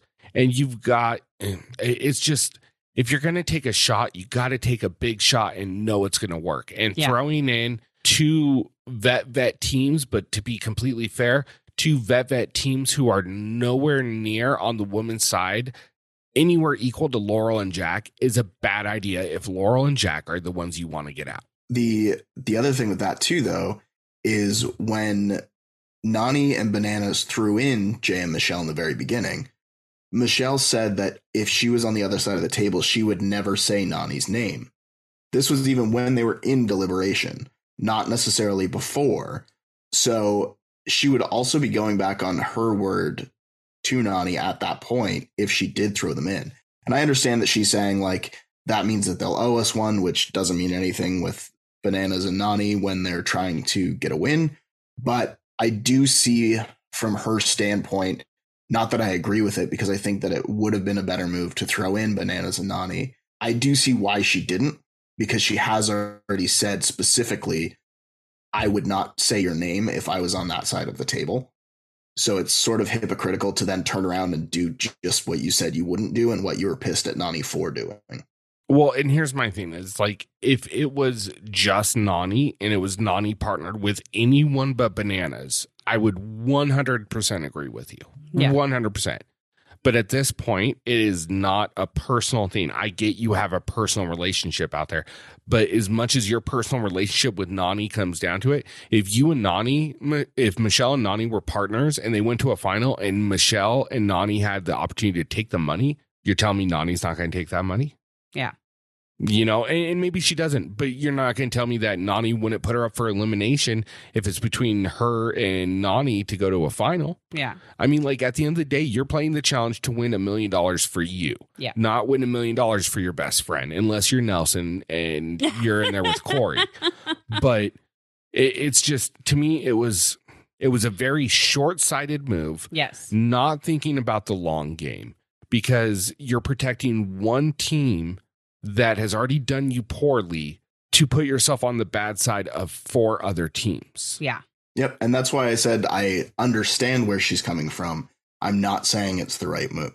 Yeah, Yes. I, I I understand where she's coming from, but I disagree with her logic behind it. Yeah. So really quick, sorry, I just want to say a couple of things. Yeah. Um I- I don't necessarily think it's or I don't think it's absolutely necessary that we go step by step through every No. one of these meetings in the No. interrogation room. Pretty much everybody tells Jay and Michelle that they're stupid. But the one that really stuck out to me was when Michelle and Jay sat down with Veronica and Darrell and they're talking and you know Veronica pretty much like calls them out and they're like she's like I don't understand why bananas and Nani are not up on the board and Jay said something about you know that they wanted to put people up to try to break up some of the alliances and stuff and Veronica says to him she's like well I don't know who you're trying to break up here and that was mm-hmm. th- that I that moment I was like yeah, duh. Like these people are not working together. Like you've got a Laurel and Jack with Veronica and Darrell. Like what? And then Aneesa and Jordan. Like none of these people are actually working together. All you did was go after vets, which I get. But at the same time, like you just, I, I don't know. It was just, it was a really weird choice. And then for them to kind of use that excuse of like trying to break up allies, it just, it, it was, I don't know. It was a weak, weak excuse to me. I want to know how much time they had from the moment that they won to the Burger King feast to going into that room and picking four teams because that makes a huge difference. I would assume it's same day because it looks like the names are posted at night. Yeah. You know, so that's Yeah. my assumption that it's a couple hours, maybe, Mhm. you know, three hours Right. would be my assumption. And the common, going back to the deliberations, the one common theme that I saw running through all of this is that Michelle kept saying, you know, we don't ever talk game. Yep. So I wanted to see where Yep. your head was at. Well, th- that's a conversation before you've nominated someone to go into elimination. This Yes. isn't, and this is my gripe with Michelle. And I will not so much give her the pass, but I'm still gonna I'm gonna give her the pass, but I'm still gonna bitch about how this was a poor decision. Which is in challenge, you can very much want someone to go in and it be known to that person that you've been trying to get them eliminated and then go and they end up not getting eliminated and then 2 weeks later you're working with that person. Like alliances and relationships are very fluid in survivor and they're very quick Yes. paced. In the challenge it's not that. You put someone up for elimination and you're ruining their chances at that game Yeah. and that money your your credibility your your uh, ability to make any type of deals with that person is done Well, and also, I also want to point out, kind of going back to the conversation thing. I think that's another big difference between the way that Survivor is played and the way that the challenge is played. Whereas, like Survivor, like you have these conversations, blah blah blah blah blah. But once you have that winner from the daily, those those conversations intensify, right? They they just they they get a lot bigger and a lot stronger, talking about who you want to work with, who you want to get out the challenge you can't wait until then. You have to spend time building these alliances up. You can't wait until you win and then all of a sudden go try to have all these conversations and lock in all these lines unless it's like the first few weeks. But like you've been there for like 4 weeks now. These are conversations that you should have already been having in my opinion you know and i think that's really where michelle drops the ball is that she is very adamant on she did great in survivor and she played the game well and she won and blah blah blah blah blah. And it feels like she's very intent on trying to play this play the challenge the same way and it just doesn't work that way. And i i want her to realize because i like michelle and i like jay. I love jay and i feel bad for him. The the second thing that i wanted to throw out there that i'm not sure that a lot of people know and this is per Jay because I saw him. He wrote it in a comment on his post. He said that despite the edit on the show, he actually had a very big say in the nominations. So everybody who's out here ripping into Michelle and saying she ruined Jay's game and and sh- people hate Michelle because you know she she took the she took the season away from Jay. Blah blah blah blah blah. Jay had a big say in this. He's very adamant and he is sticking by it. Not once has he posted or said anything about regretting it or anything like that. He is sticking by it. And every time somebody says to him, you know, oh, you just, you guys ruined your game, he replies to them and says, well, we'll see with a little winky face. So maybe this does end up working out differently for them than what I view it or what I foresee. But I did want to point out that it wasn't just Michelle. Michelle didn't just, you know, dig a hole and bury Jay in it. He he is also holding the shovel and they're they're working together. They're ride or dies working together, digging that hole. so I just wanted to make that clear to everybody. so i'm gonna run through this part real quick because it is fucking awkward it's it's tough to watch the, the awkwardness of this but we with There's the not really much to to transcribe. Nothing No. said. But I did I did like the fact that Jay apologized to Jack right away. Like he was like, you know, but at the same time he had a say in this and he made the decision and kind of just I don't know, say, look, I I don't get It's a it, game. man. It's a game. Yeah, that's all you can really say at that point. But it I, it was funny because Michelle's like, look, we haven't really talked game and, you know, blah, blah, blah, blah, blah. And it's just, she ends her like sentence and it's really quiet. And she goes, well, are you gonna, you gonna, s- you know, answer us? And she's like, did you ask, a, you, are you gonna ask us a question? Yeah, I, I fucking lost. I thought it was funny as shit, but Yeah. it just amplified how different Michelle is in personality and how she handles situations and the way Laurel is, like we were saying yesterday. They very much are oil and water in the way they handle social interactions. And I can see why Michelle feels a certain type of way about the way Laurel, the way she thinks Laurel's approaching her in this game. You know, it Yeah. makes sense. But, you know, like Alan said on, uh, Alan Aguirre said on Twitter, which was, Laurel's a pretty fucking open and closed book. If you went, if Michelle would have went up to her and said, "Hey, where do I stand with you, like in this game?" Laurel will probably pull out a notebook and show you where you line up in the numbers. You know what I mean? And Yeah. that's kind of like the mistake I think that they made is, and, and I know I'm repeating myself, but the fact that they tried to have a conversation, a game conversation in deliberations when you've already put people up for elimination via a week before you won. You know what I mean? Yeah. And I mean, like, I that's what I that's kind of what I was getting at when I was asking. Like, I wonder how long there is between like when they get back to the house to when they have to go in. Because I mean, not to say that they didn't expect to win, but they probably didn't know how good of a shot they had until they saw the daily. And then when they won, it was probably a matter of like, oh shit, we haven't had these conversations because most of the people that they're super close with have just recently gone home. Mm, yeah. So they they haven't been working with the vets because they were working with the rookies. So there's not really a lot of people left that they can actually like that they probably would have already had those game conversations with. So if they went like right from the feast and like they might have pulled them from the feast to go to um, like the deliberation room or whatever and pick their four, Yeah. then it could just be that they legitimately didn't have time to talk to anybody. And they were like, well, shit, well, why don't we just use this? And then as soon as the deliberations were over, Jay was like, well, that was a dumb idea.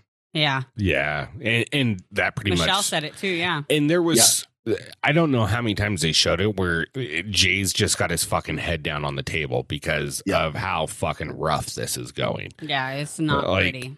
You know, they probably would have been a lot better suited to win a fucking daily, like first or second episode instead of episode five. It just kind of, it, it- Yeah. they Yeah. got so No, much blood on their hands. It, it, I was just gonna say, I find it funny that like it was Jay and Nelson who had the conversation in the kitchen about how it's better to not win because then you don't have to make those decisions, and then they won back to back. Yeah, Yeah. exactly. Jesus.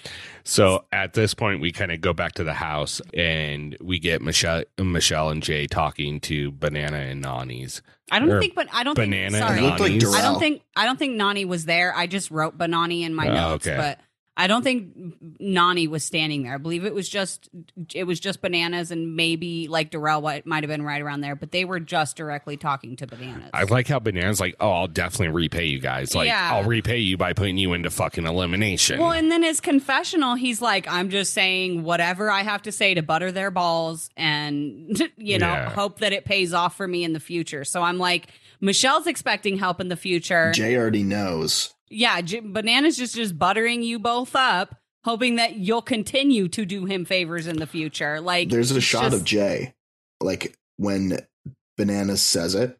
There's like a single frame of Jay's face, and I was like, well, at least Jay doesn't believe a single word that Bananas is saying right now.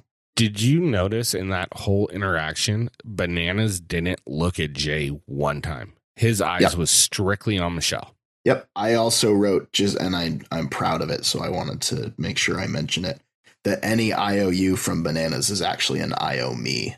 exactly. Exactly what it is. And that's pretty much what he said. So this, as much as I loved the stroke game, This is my quote, line of the night. Yeah, it's it's my line of the night too, and Might even be line of the season. Like be- because you gave me the stroke game quote, I'm I'm gonna let you take Laurel and. Jack are talking, and Jack just says to her, he says, I've never gotten over anything anybody has ever done to me. So I was just like, yes, you are my petty spirit animal. I fucking love you, Jack. I never forget. Thank you. Never. And then from there, we go over Darrell and Veronica have a little talk. And this is where they talk about the potentially saving Kim and Colleen as like um, a scapegoat alliance kind of thing, right? Because they're both both teams are contis- consistently sent down to the zone, and they're like, look, if we make an alliance with Kim and Colleen, at least then you know we can continue to save each other if if we happen to pull the dagger when we're down there, and you know that would be a solid alliance. And I was like, honestly, like that's pretty fucking smart, man. Like that might be the way to go. You're gonna piss some people off, but that Yep. might be the way to go. You know, That's so what that's what Nelson and Maurice told them to do with Horacio and Olivia. hmm But the I do did anybody else notice? I don't know if you guys watched the Gilmore Girls, but Jack and Laurel's conversation was like the first part of it was like straight out of the Gilmore Girls. They're speaking half sentences, and then there somebody else was just like cutting the other one off and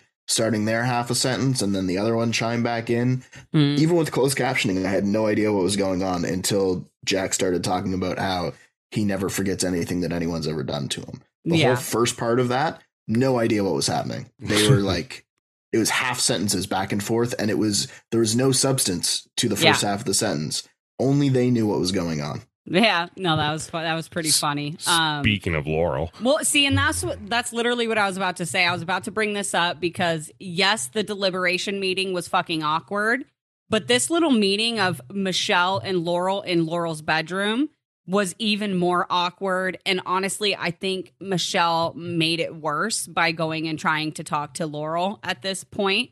Like she, so she goes and she approaches Laurel and asks her like where her head's at. And Laurel's like, I don't know what you mean by that. Like, you keep telling me you want me to know where you want to know where my head's at. And she's like, I'm in elimination. Like, you fucking put me there. So what do you mean? You know, and she was like, You want me to tell you what to do? I think at this point, Michelle is is looking for validation that it was okay that she did what she did, and that her and Laurel would be able to move past it and move forward together. Nope. And she even tells her, "I'm I'm looking for a way that maybe we could move forward." And bro, Laurel is not the fucking one, man. That uh, that your your chances of working with Laurel are done. There, she will not forget this. And she will fucking come for your ass the first chance she gets if she Well, gets a chance. And here's the thing is like it's such a big brother survivor move. I put you up for elimination, but I want to see where your head's at. Where, Yeah. where what are you thinking? Yeah. Mhm. You know, and it's like, no, no, no, no. Like, that's not how this works in the challenge. In the challenge, you have that conversation before eliminations, Yes. before nominations.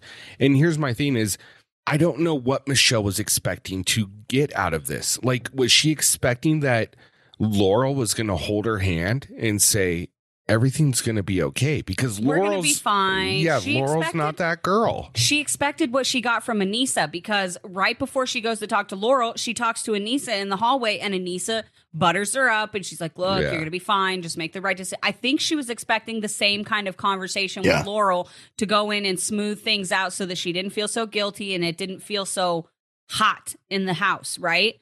But that's just, that's not how Laurel plays.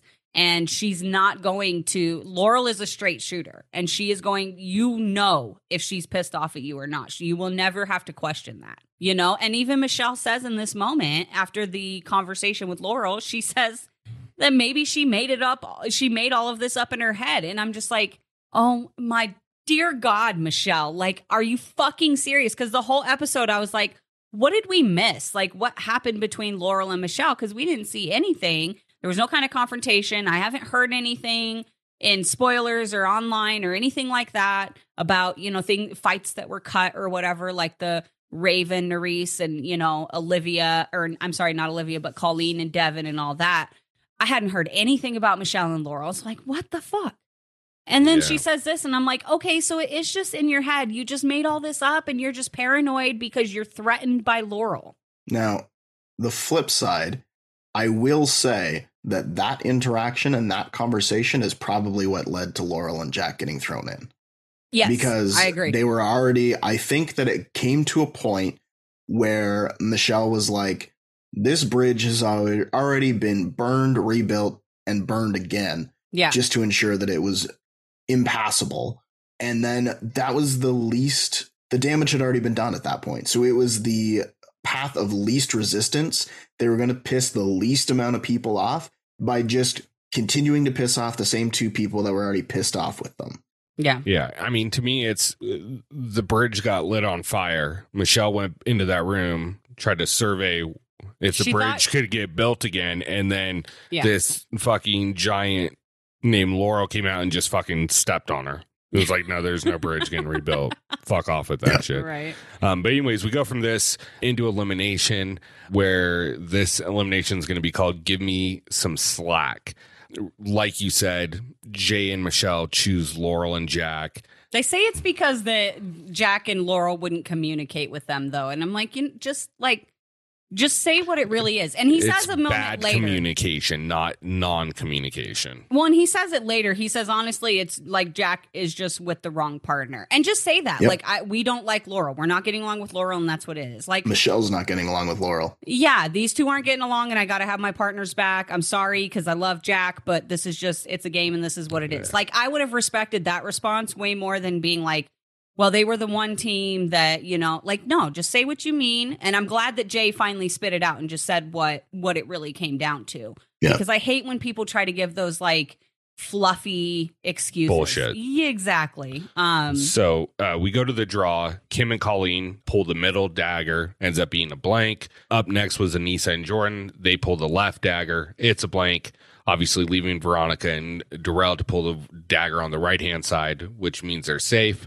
They say uh, this part killed me where Veronica's like talking through her decision. Obviously, production wants her to do this. Yeah. And she talks about how like there's been no conversations in the game and she really doesn't know where Aneesa's at and you know, all of this, like kind of leading to the Says- fact that Says she was waiting and expecting for some kind of word or sign from Aneesa that they, you know, that they were cool or whatever. when they both got nominated or whatever. Yeah, and here's my thing is if I was Aneesa and she said that to me, I would have just looked over and said, Veronica, that's implied after 20 years. Well, and the Yeah. uh, the phone know? goes both ways. We brought this up earlier in the episode, Yeah. and I think that's a recurring theme this episode. Like the phone goes both ways. So Veronica, while you're sitting there waiting for Aneesa to approach you, she may be sitting there waiting for you to approach her.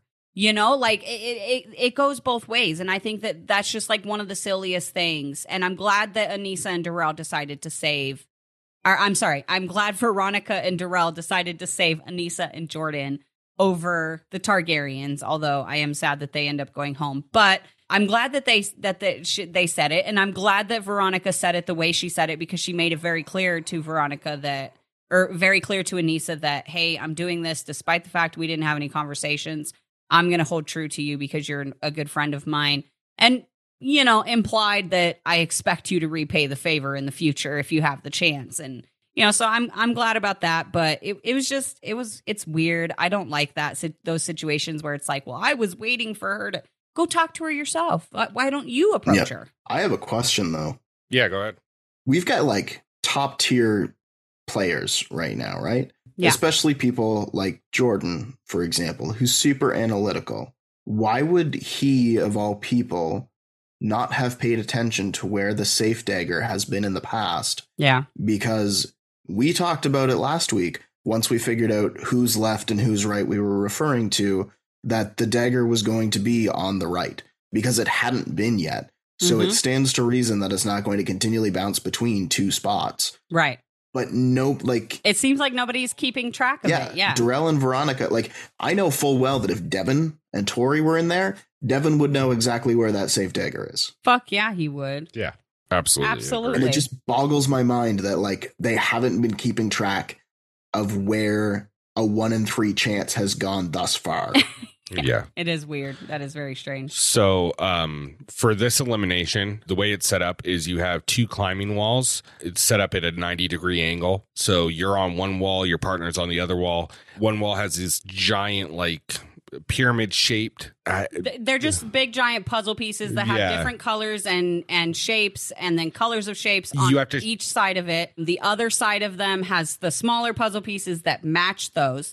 So one partner's on one side shouting out to the other one to let them know what Yeah. order the pieces go in, what colors and all of that kind of stuff.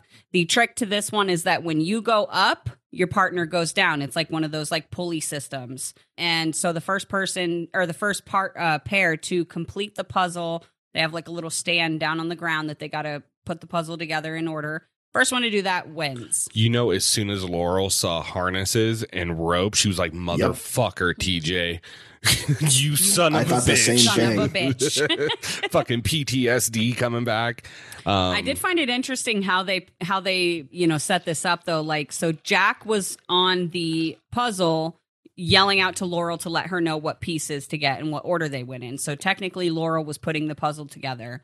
But Kim and Colleen flipped that, and Colleen was climbing the wall and yelling out to Kim, and Kim was putting the puzzle together. And I, I don't know why. I just found it interesting that they wouldn't have used Kim to climb the wall because he's so fucking tall. long arms. Uh, they used him to climb so that Colleen could get wherever she needs to go, though. I guess that's true too, because he, it, like I said, it's a pulley system.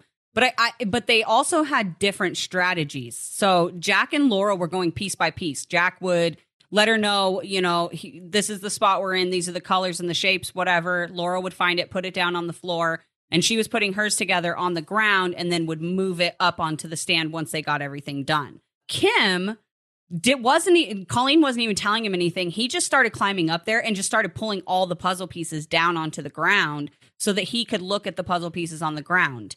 And I think that was actually a really good approach. You know, obviously they're going against, you know, a seasoned veteran in Laurel, but I thought that was actually a pretty smart approach to the to the game. well, I he agree. even called That's- for. I'm sorry. Go ahead, Tony. I was just gonna say that's to me was the superior approach, no matter Yeah. the outcome. Agreed. And I mean, it, it, I think what happens shows that in the fact that he calls for a check first. Yeah. He, just, he gets it wrong. what, one piece off? We find out later that One they were only one piece off. Yeah. But right after that, Laurel. Laurel puts hers up and the whole right side falls as soon as TJ's walking over to check it, which I was just like, bro, is she gonna get fucked in this elimination again because of some just some stupid random like bullshit, whatever. So Jack and Laurel decide to start over. And I found it interesting. Tori comes in with a confessional here and she talks about how Jack and Laurel deciding to just start their puzzle over again is a veteran move because a lot of people would sit there and waste a lot of time trying to just like individually like figure out where the mistake is in their pe- in their puzzle. And I think that's what Kim and Colleen were doing. And that's why they kept getting so distracted. So Laurel and Jack pretty much start over from the beginning and they just go piece by piece again just redoing the puzzle, double checking everything. And you know Laurel ends up calling for a check and and they get it right. And this is where and TJ lets Kim and Colleen know that they literally were one piece off and they lost by one piece which is really sad, but I was actually really impressed as well. Um, you know, so shouts to them. They actually did really good in that elimination. And man, I'm I'm I'm sad that they're going. I didn't think that I would say that. Like if you would have asked me at the beginning of the season, I'd be like, nah, I'm not gonna give a shit about them. But I'm actually sad to see them leave. I, I was starting to like them a lot. I enjoyed them a lot. Yeah, I'm going to be honest. If you would have asked me in the beginning of the season who was going to be uh, Robert Baratheon to these Targaryens, oh I Oh God. wouldn't have chosen Laurel and Jack. But such a dork. with that being said, I was happy to to see Laurel and Jack win. I like Yeah. the Targaryens, but you know, Well, Laurel's now in like the top four for like the most win, most elimination wins in history. She's in the, those double digits now. Jack's got his first win, so that's super cool. You know, they were super pumped. Like he's just like hanging there, and he's like, "Now get me down so I can hug my best fucking friend." Like it was just, it was cute. I like them together. He's able to deal with Laurel's communication style, and she's able to deal with his very well which a lot of people can't deal with that type of communication style that Laurel has. So I like them. I'm happy for them. And uh yeah, I, I am sad to see Kim and them go, but you know, I am happy that Laurel stayed. I found the interaction between Laurel and TJ when he was congratulating Laurel. I found that a little odd because she was talking about how, you know, it feels good to win an elimination again because she had two losses in a row on her previous two seasons. And TJ made a comment to her and says, you know, it took you bringing your ride or die to break those curses. And I'm like, those curses? Like, what are we talking about right now, TJ? Like, oh my God, dude.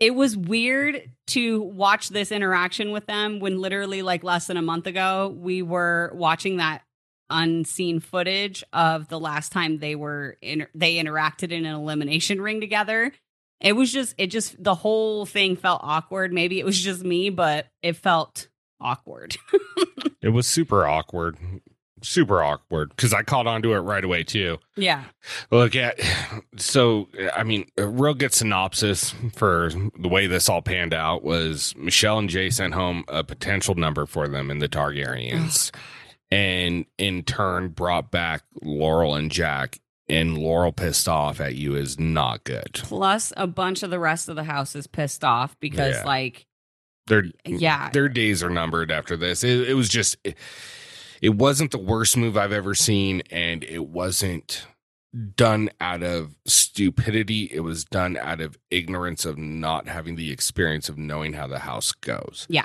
And hopefully this is a very big stepping stone and lesson for Jay and Michelle in the future and yeah in how to play the politicking and the nominations to try to get the least amount of blood on your hands to further your game. hmm Um, but i agree nonetheless, this is all us saying this as a Monday morning quarterback, you know, 2020 hindsight because we've watched the episode in the in the midst of it when they were making the nominations and they thought it was a good idea, but right after nominations were done, they knew it was a shit idea. So Yeah. But with that being said, this is part of the reason we tune in to watch the challenge is sometimes to see some sloppy fucking gameplay because it makes it entertaining and awkward and Oh, it's yeah. a different change of pace to a show. So um it's unpredictable I, I i couldn't have at the beginning of the episode aside from the fact that certain pairs were getting a lot of confessionals, and that's another way that I feel that the challenge kind of foreshadows what's happening in that episode because the people who are mainly involved with like the elimination, the daily wins, etc., get the most confessionals. But aside from that, I wouldn't have been able to like tell you exactly who was going to be nominated. Like it was very surprising. so, but I mean, yeah, that's yeah, that's pretty much it for the episode. Should If- we do our MVPs? Yeah, we can we can do MVPs. Um, do you want me to start? Yeah, you start. Go for week. it. Okay. Um. So, I'm sure people aren't going to like this, but I'm going to give my my MVPs to Laurel and Jack because of the elimination win. I think that Laurel stayed true to herself in the way that she handled the situation. I liked that J- Jack went and kind of tried to talk to Jay and cr- tried to smooth things over, even though Jay had put him in like har- not harm's way, but like in the line of fire to potentially go home. So I, I really enjoyed that, and I'm going to give my honorable mentions to Jay and Michelle for winning the daily. I think that they absolutely wasted their win and and and with with not going with a more strategic approach to their nominations and who they sent down, especially because the person they sent down came back. so, uh, but I am going to give them an honorable mention for that because they did kick ass on that daily. So I'm going to split the show into two halves. Uh, the first half, the MVP goes to Jay and Michelle for winning the daily. And then the back half is Laurel and Jack for winning the elimination, with an honorable mention to Jordan for never being able to come up against anything that he cannot overcome quickly in the moment and excel at. Yeah, I, I like, like it. that. So same for MVP. Laurel and Jack win the elimination. My honorable mention, though, um, will not be going to Jay and Michelle because I feel like this was a a, a detriment to their game instead of a positive, which a, a daily win should be. True. But my honorable mention goes to the Targaryens. Um, I've Aw, enjoyed yeah. watching them. Kim and Colleen. I don't know their last name, so that's why I call them the Targaryens. And besides the obvious, I know Kim is like Tronka. yeah, I, I believe you, I believe that's it. but- correct. and then Colleen is like Schneider, I think. well, then there you go. But yeah, anyway. Um, anyways, so they're my honorable mentions. It was unfortunate to see them go, but I enjoyed seeing them. And, you know, hopefully we get an opportunity to see them in the future. I agree. Absolutely. I will point out credit where it's due. Week two of Fessel not irritating me. Fair enough. Mm. Honorable mention, Fessel. There you go. Yep. Okay, let's do fantasy. And then we got one more thing to get through, and then we'll jump into survivors. That sound good? What's our one more thing, or is it secret? It's secret. Okay. All right. So for uh, fantasy points coming into this week, me and Corrina were tied for first place at 85. Tony was in third with 77. Josh in fourth with 67. And Corey at 57 for fifth place. Corrina got nine points in confessionals from Devin and Tori and a solid 13 from Darrell and Veronica, giving her 22 points this week. Corey, uh, it's a tell of two two sides of the coin here. Kaycee and Kenny got zero points, and Jay Michelle got 16 confessionals and then five points for winning the daily. Yeah. Uh, the big winner this week was Josh with 34 total points. He got 17 confessionals from Laurel and Jack, which is the new record, I For the believe, season, for the season. Yeah. Uh, plus five points for the elimination win. On top of Fessy and Mariah getting him six confessionals and Kim and Colleen giving him six confessionals. So he got 34 points. Josh doing big things, which I'm glad to see after his time on Challenge USA Fantasy. killing it. Myself, um, not a great week. I got 12 points, uh, three from Bamber and Chauncey, five from Banani, and then four from Horacio and Olivia. So for a total of 12, like I said, Tony, same 12 points. And his is very much like Corey's, where it's a tell of two different sides of the coin.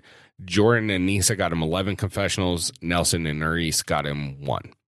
So total points after week five, Corrina is is completely and solely in the lead What? with 107 points. What? Josh having a big week and going from fourth to second Yeah. with 101 points. I moved to third with 97 points.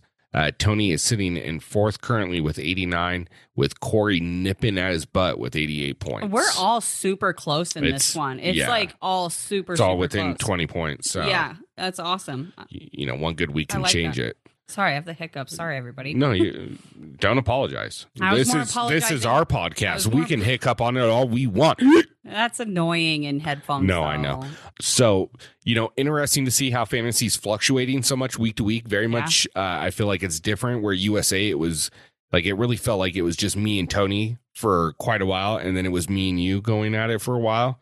Um, and Josh kind of just got screwed from the get go. Yeah. Glad to see Josh making these rise. I feel like the we we we all had a good draft this this year. Yeah. Yep. Very well balanced. Yeah, absolutely. So that surprise I was talking to you guys about is hold on real quick because we'll be right back and listen to this ad from Anchor.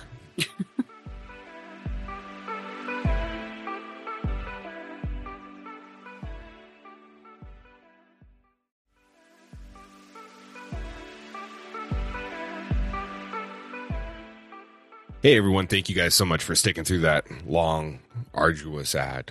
but we're back and now we're ready to break down episode 8 of Survivor season 43 titled Preposterous. Yeah. That's Preposterous. preposterous. Pro preposterous. I figured out why. Uh, yeah, I noticed it later in the episode too. I was like, oh Yeah. god.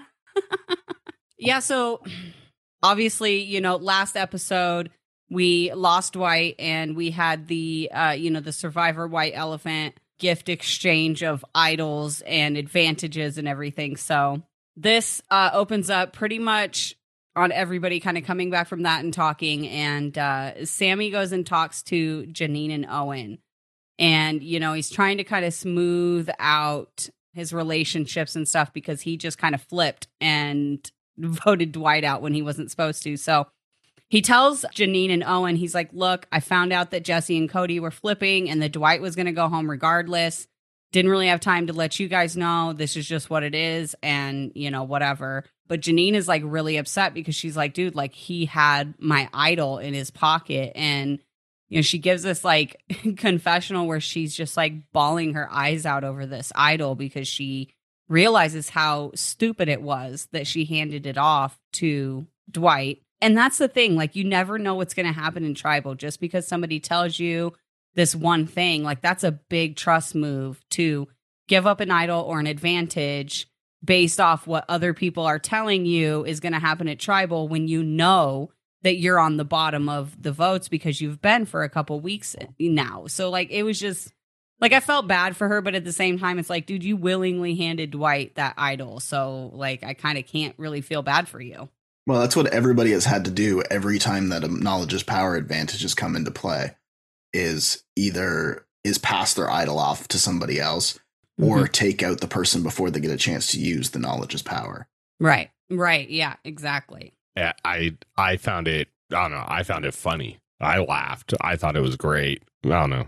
I feel bad for G, uh, Jeannie. Is that it? Jeanine. Jeanine.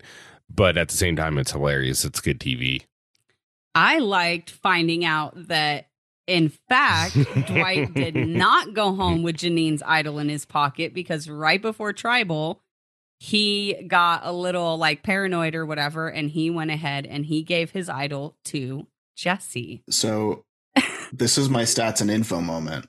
Oh, I called yes. that last week. So when we were watching it, like the week that Dwight went home, there was a scene they showed, like the scene that they showed is the flashback. They showed a part of that last week Mm. where Dwight and Jesse were talking and they were super close, and Dwight was digging in his bag, and then they cut away from it. And I said to Alicia, who's our friend who comes over and watches Survivor and now the challenge, um, and Sarah, I said, like, Dwight totally just gave Jesse that idol. Mhm. And they're like, no, they would have shown that. And I was like, no, like they he definitely did. And then when Dwight went home, they were like, I can't believe that he went home with Jeanine's idol. It's like, Mhm. unless Jesse has it. But then I made the mistake and I I haven't listened to exit interviews for a couple weeks. Mhm. And then I listened to Dwight's, and I shouldn't have because in Dwight's, in all of Dwight's exit press, he was very intentional with what he said Right. when he was asked by Rob whether or not he went out with the idol. He said Jeanine did not get her idol back. Right. When he was interviewed by Mike Bloom and was asked about the idol, he said, You and I both know that you can't pass idols once the votes start being read. Right. So, in every situation where he did exit press and was asked that question, which was pretty much all of them, he had a different variation on the answer, which was absolutely the truth, but not actually answering the question. Very vague. Um, yeah. Yeah. And I listened to that, and then that's why I didn't bring it up on the podcast. And then when it happened this week, Alicia and Sarah both looked at me and they're like, how did you know that? And I was like, because like they they wouldn't unintentionally show you a shot of the two of them standing super close and Dwight digging around in his bag. Right. Yeah. That's a good point. No, that's a really good point. But I had to get credit for it. I have two witnesses who will back me up that I did call it last week when we watched the episode. I love it. So the next part is Owen kind of talking about how he's feeling left out because he's, you know, been on the bottom of the votes for the last couple of votes and you know doesn't really feel like he has any like strong connections to especially like this seven who just voted dwight out so he goes and he talks to noelle and jeanine and they all kind of agree that like those three plus gabler are on the bottom and that they should try to pull in like two other people so that they have the six votes that they would need and maybe try to turn this game around because they said that there's no way like that this seven is going to work. Go like deep. is yeah, exactly. And it's such a big alliance f- for Survivor. Like that's very much like a Big Brother thing to have like a final 8 or final 7 or something like that. But it in my experience with Survivor when you have like those big groups like somebody is bound to fall off or get put and it's usually the person who knows that they're on the bottom of that a that huge alliance. And so Yeah. Yeah, at this point, I was also like, yeah, no, that seven is not going to stick strong for very long. So definitely go for that. well, yeah, and like the thing too is like normally, normally when you hit a big alliance and there's a smaller group on the other side, mm-hmm. the like you said, the person on the bottom is the one that tends to kind of float. But also, they then think, well, if there's six of us, then we still have the majority. Right. Or if there's five of us, we still have the majority. Yeah. So they do those like little votes so that they they take out some of the people within that core alliance, but they're still staying ahead of the numbers. So sometimes you'll see it where they'll take one person out from the smaller group and then the next couple of votes are people from their actual alliance and then they'll take somebody else from the smaller group mm-hmm. and it just kind of keeps flipping back and forth well, and I mean, and the seven is still talking like they're going to work together as a seven. They all kind of sit or sitting around like the fire pit, and they're kind of talking about who they want to target next. Cassidy brings up potentially targeting like a challenge threat, maybe Ryan. Obviously, we know that you know she's got a little not a thing like a crush, but a thing like she wants him out. yeah, it's mutual. yeah. And then James starts talking about how he wants Owen out. And so it kind of becomes, again, that thing of do you want to go for a physical aspect or do you want to just continue down this road of knocking out those, you know, those four that are kind of sitting on the bottom with Owen, Jeanine, um, Noelle and Gabler. Noelle and Gabler. Thank you. I couldn't think of Noelle's name for some reason. No worries. and that's the thing, too, is like Owen's already gone after James the last two votes. Yep. So it's not a surprise that James wants him out. And he's also probably one of one of the ones who could make something happen. Mhm. Because they know that Sami's in their group, but they also know that Sami's close to Owen. So Right. if they they kind of do the same thing that Jesse did with Dwight, where if they take out the people that he could work with, the Mhm. only option is to continue working with the Coco plus Vesi plus Sami. Right. well, and even even Sami is, you know, even he's like wishy washy, and he's kind of been that way all season, where he's Yeah. kind of he's been doubling up on alliances and stuff, and you know he does the same exact thing here because he starts wondering about you know where he falls on this seven, and it's kind of like I was saying a minute ago, where when you have those big alliances, the people who feel like they're at the bottom of those alliances are usually the ones that break away first. And this is kind of what Sami does, you know. So he goes and he talks to Noelle and Owen and, you know, kind of solidifies with them that he wants to work with them and that he had just done this one vote on Dwight because he had gotten word and he didn't want to be on the outs, but that he's actually still with Noelle, Owen, and, and all of them. So he's he's making a plan A, plan B situation. And I mean, I can't really hate on it. It's it it works sometimes in Survivor and sometimes it doesn't. So, you know, it's just kind of one of those things. Yeah, and I know there's only two options, but in situations like this, you're either going to get burned or you'll make it to the end. And I realize yep. those are the only two options at this point. You either get burned or you make it to the end. But yeah, even more so when you try double dipping on alliances, because all it takes is one person to say the wrong thing to another person from the other side. Right. Well, and Gabler tries to do the same thing. I mean, it, he's not as uh, vocal about it as Sami is, like in confessionals and stuff. But Ryan goes spearfishing, and Gabler goes and joins him and says that you know he's kind of trying to maybe gain some favor with the rest of the uh, tribe if he were to go out and help bring in the food for the day, you know, whatever. And so he goes he goes spearfishing with Ryan.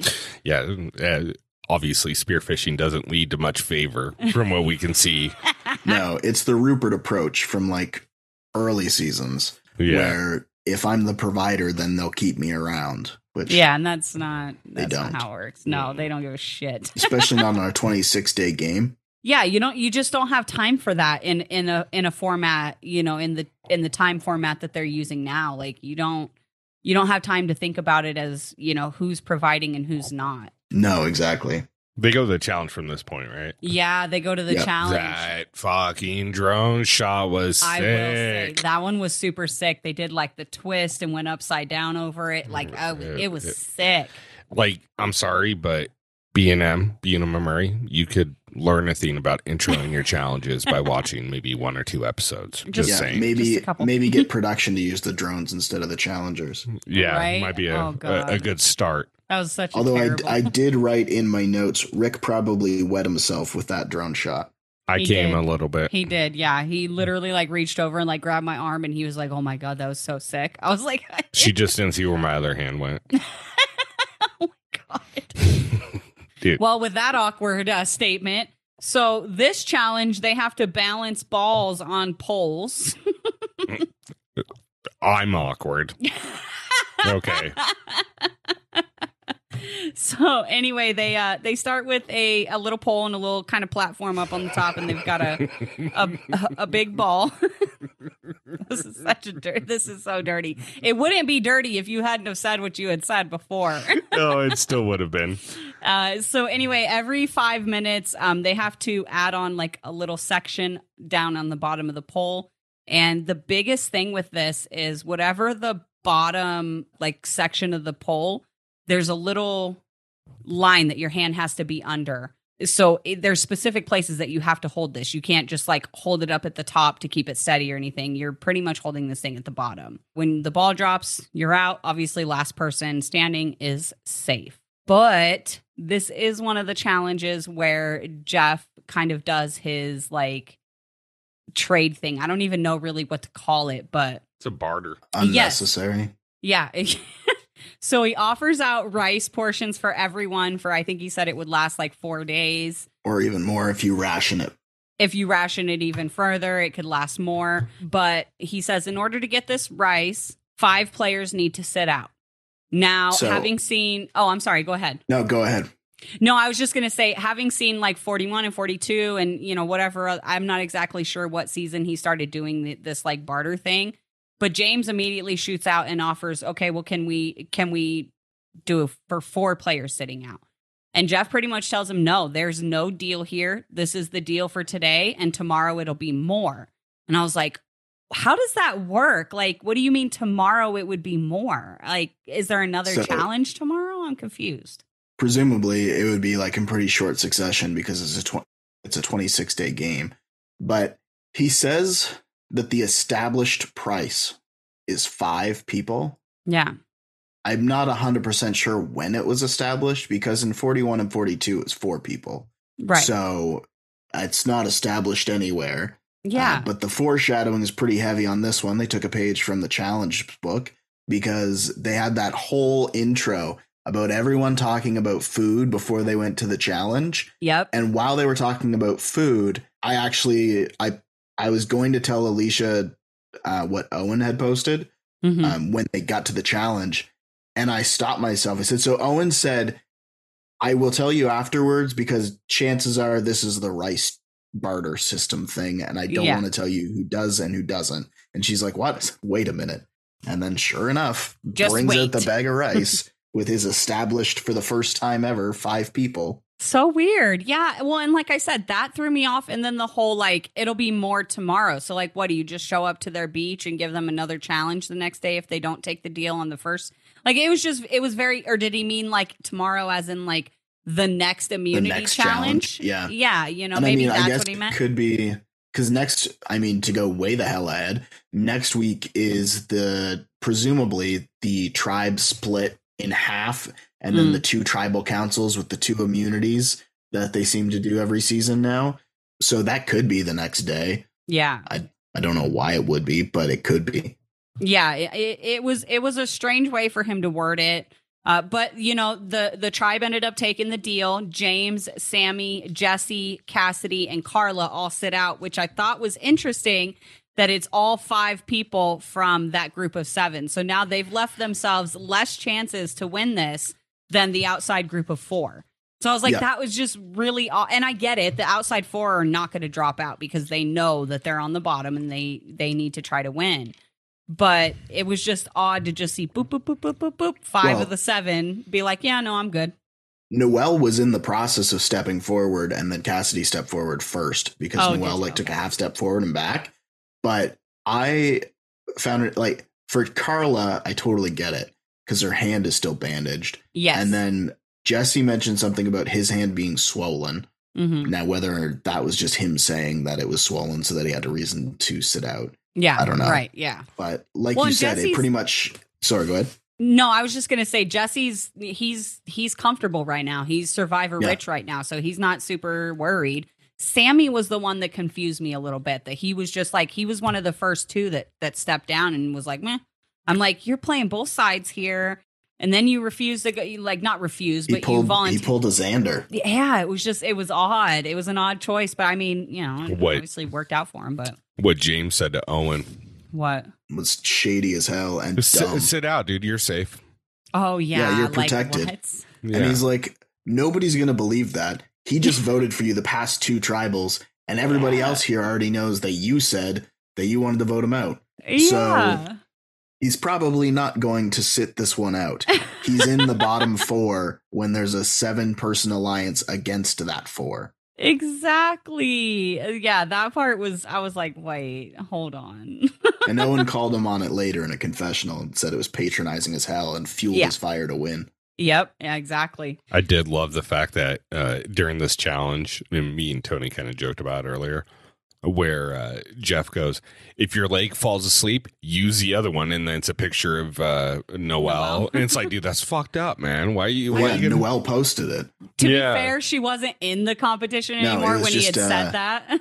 Just Cody and Owen. Right, because Jeanine and Noelle, or well, Noelle goes out first, and then Jeanine is literally right behind her as they're trying to add on the second attachment to the pole. They're not able to keep the ball stabilized on the top. Noelle goes out, Jeanine goes out right behind her.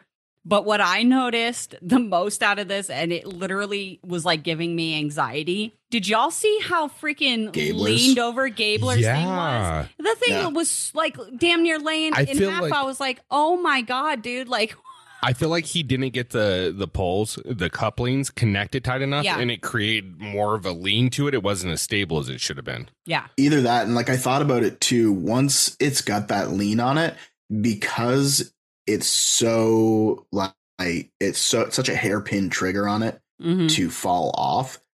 Once it starts to lean, you pretty much just have to stick with it and hope that it doesn't lean all the way over. right. Because if you try to pull it back and correct, it's just going to pivot back the other way and launch the ball off the back. yeah, So he was kind of stuck at that point. yeah, But it was interesting that last individual immunity, it was Dwight, Owen, Cody, and Gabler. And then this one, it was Ryan, Owen, Cody, and Gabler Yeah. in the final. Exactly. Yeah. So with his uh his leaning tower of Pisa freaking pole, Gabler ends up dropping his ball as he's trying to get the third attachment put onto his pole, so he's out. And this brings it down to Ryan and Cody. And And Owen. and Owen. There you go. Thank you. Um, I was like, there was one more. But what I found interesting about this part was if you notice, Ryan and Cody are holding on to their poles, but they're like balancing the upper part of their poles, like against their like their heads, their foreheads. And at one Cody point, Cody was using his Cody chest. used his hip. Yeah, and he used his Yeah. hip to hold the bottom of it. And I thought that was actually really smart. I wasn't sure if they were able to utilize their bodies to like stabilize the pole, but I mean Jeff didn't say anything, so it was it was Well, a I mean- smart move. it was in theory. I mean, in Ryan's case, it didn't really end up working out because all it did was basically give the pole the ability to tilt back the other way. Right. Yeah. No, I think Cody definitely had the better approach because he had the bottom part kind of resting on his hip. He was holding where he had to hold with his hand.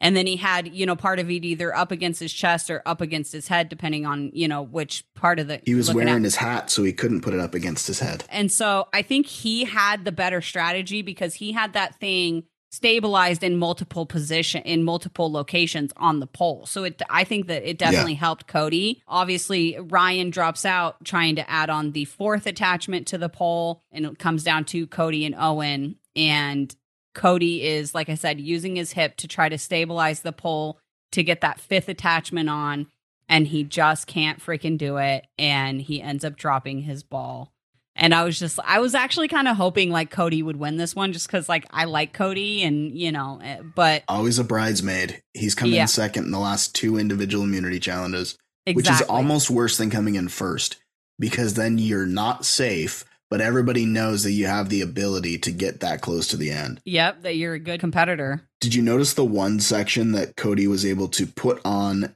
get his hand in the right position in seven seconds? yes he took it down to the very last second like that was Yeah. really impressive and he he utilized the time very well on that one And they only had they had two sections left when Cody went out, hmm and there were eight to start. So it would have the challenge would have either lasted 30 minutes or 35 minutes, right depending on if when they first started, if they had five minutes with just the base right before they added it, or whether they had it and once they started they had to add the base. right but either way, that's a long time.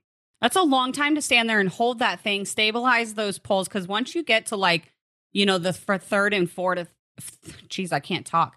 The third and fourth attachments. Once you get to around that, it, like these things are tall. It's not like these Yeah. attachments are short. You know, so that's difficult. And then you've got that big ball. It wasn't like it was a small ball. It was it was pretty big. It was like And a volleyball. Yeah. So is you know holding all that up with one arm and trying to stabilize everything for over 35 minutes. Yeah, dude, that's that's that's impressive. And you know, so Owen obviously wins. Super super happy for him. Same. Yeah, he's he's safe. He's freaking thrilled. And like he had said, you know, that kind of patronizing comment from James was what really made him want to win this challenge because he's like, I'm not going to rely on you to keep me safe. I'm going to just, you know, screw you. I'm going to do it myself. And so I respect that. I, I I like Owen a lot more now than I did in the beginning of the uh in the beginning of the season. He doesn't feel so paranoid now. He feels more strategic, and so I am enjoying that. Yeah, I feel like the whole like paranoid aspect of it had a lot to do with the edit because he is a huge fan of the game and he knows how to play.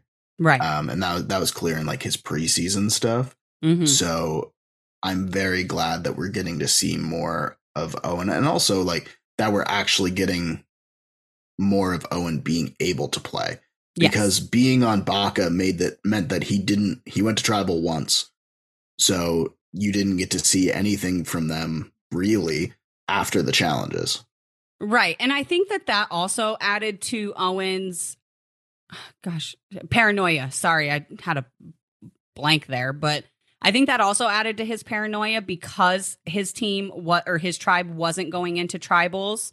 So uh, you know, and we've talked about this before, how that can really change the dynamic. As great as it sounds to never go to a tribal council, it can actually harm your tribe because you there's no lines drawn, there's no alliances, there's nothing. It's just all hunky dory. We're on vacation, living on a beach in Fiji, but then all of a sudden you're just kind of thrown into the fire when you lose a challenge and you have to figure everything out. So I think that that also added to his paranoia because nobody on Baka knew where they stood in the beginning of the season with each other. No, it's like uh it's like Jesse said last week or the week before. The pre-merge is just practice. Yeah, exactly. Yeah. And that's when you test your alliances, that's when you hone your skills. And then when the merge happens, you hit the beach running. Right. But if you don't have the opportunity, then you have not dead weight um, because everybody on this season absolutely came to play. But you have people that are still in your tribe that are people that you don't necessarily want to work with. And you have to work with them at that point because you're coming into the merge, and the only people you know are the people on your own tribe. Yeah, exactly. I agree. Other than Advantage Cove, but right.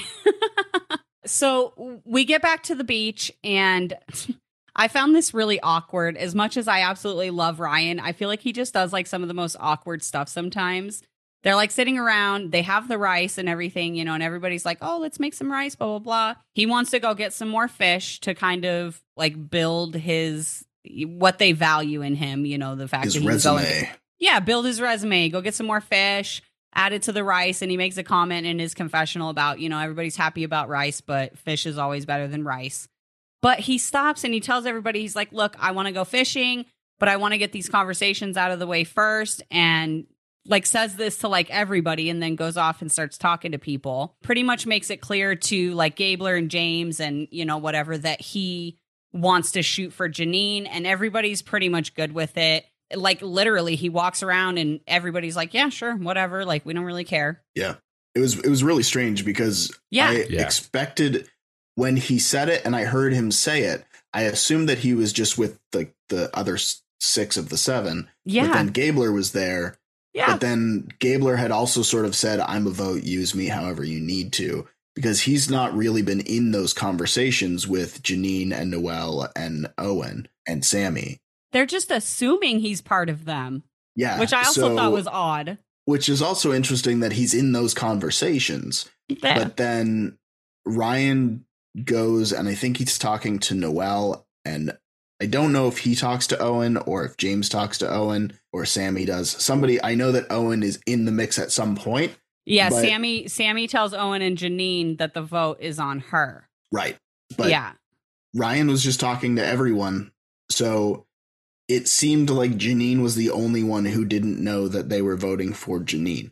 right Which, I mean, when you're in the bottom and there's absolutely no cracks in the bigger alliance, you do still want to find a way to be on the right side of the votes. well and that's pretty much what gabler told him. He's like look i don't i'm not locked in with them. Like i don't want to be on the bottom. Just tell me what i need to do and i will vote the way you guys want me to. Just don't let it be Yeah. me kind of a thing you know? So but this is also where we get the title of the episode. Cody and sami are like painting it's like it's the raft right? That they're pa- they're Yeah. like painting on the raft and cody i think I think he was trying to spell preposterous, but he spells proposterous right on the raft. And I was just like, why? It was either him or Sami. I don't know which one of the two it was, but yeah. I just said Cody because he was sitting right in front of it, but it could have Yeah. been Sami too. I have no idea. But that's where we get preposterous. So shouts to Cody and Sami because that was fucking hilarious. I was like, oh my God, you guys. So this is where, you know, Sami goes and he tells Owen and Jeanine that the vote's on her and, you know, and pretty much is like, dude, we got to flip it to Ryan. And then so he starts, Sami starts going around while Ryan's out spearfishing. Sami starts going around and talking to people, goes and talks to Karla and, you know, asks her thoughts to flip into Ryan. And she's like, yeah, like, I don't care, whatever. And people are actually kind of annoyed that, you know, as much as Ryan thinks that they're going to be happy that he's out getting fish and blah, blah, blah, blah, blah, and he's providing food and shit, they're super fucking annoyed that he, and I think it's because they think he's so comfortable that he doesn't need to be up on the beach strategizing and having conversations. He said the quick little bits that he said, and then he takes off for a couple hours to go fishing. And people are actually like offended by this. And I'm like, this is not working out the way Ryan thought it was going to work out. Yeah, and it seems to be predominantly Karla in her confessional about it. But Yeah. in reality, like she said, and where's he? He's out fishing when we're all strategizing. But in all honesty, if you're part of a seven person alliance and the other Yeah. side has four, you're with the entirety of your original tribe that you already think you have absolute faith in and absolute confidence in. There's really no reason for Ryan to be on the beach strategizing when Mhm. he could be out getting fish. So it's different where if he was in the four, I could see him not going fishing and Right. trying to figure out what they're doing. But when they've got the big majority with his entire original tribe that are all saying, Yeah, we're locked in on Jeanine, let's do this and just chill for the rest of the afternoon, then I can see why he would just go fishing and so like provide for the tribe.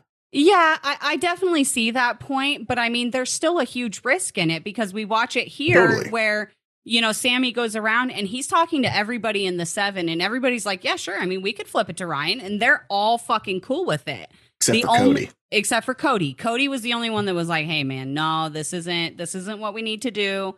And Cody actually is the one who influences James's change of mind, who then goes around and tells everybody, "Hey, it's it's back to Jeanine. We need to just get Jeanine out. Let's leave Ryan for, you know, another week or two or Yeah. whatever it is." But, you know, so that's my only thing with it is I definitely understand being in the bigger alliance and and not being as worried but there's always still a chance that it could flip on you and you're down here just fishing away although he did get like 21 fish so like which is impressive. super super impressive So from that point, they go from having the discussion into tribal. yeah Well, they do also. Um, Cassidy also pointed out to Karla Mm. about does she really want another woman going home? yes And she does point out that it's nobody's intention, but it is frustrating. And this is a conversation that's been having a, been had a lot on social media. Is because if you look at the boot order for this season, it's been predominantly the females, and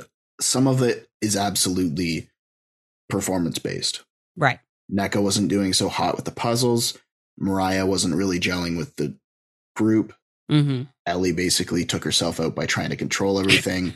Lindsay was paranoid, like as paranoid shit there, yeah but like it's still very evident that the the majority of the people that were voted out were female, right and a lot of this, a lot of the times that the tribes are split into three, that tends to happen yeah because it's so strength based in the beginning.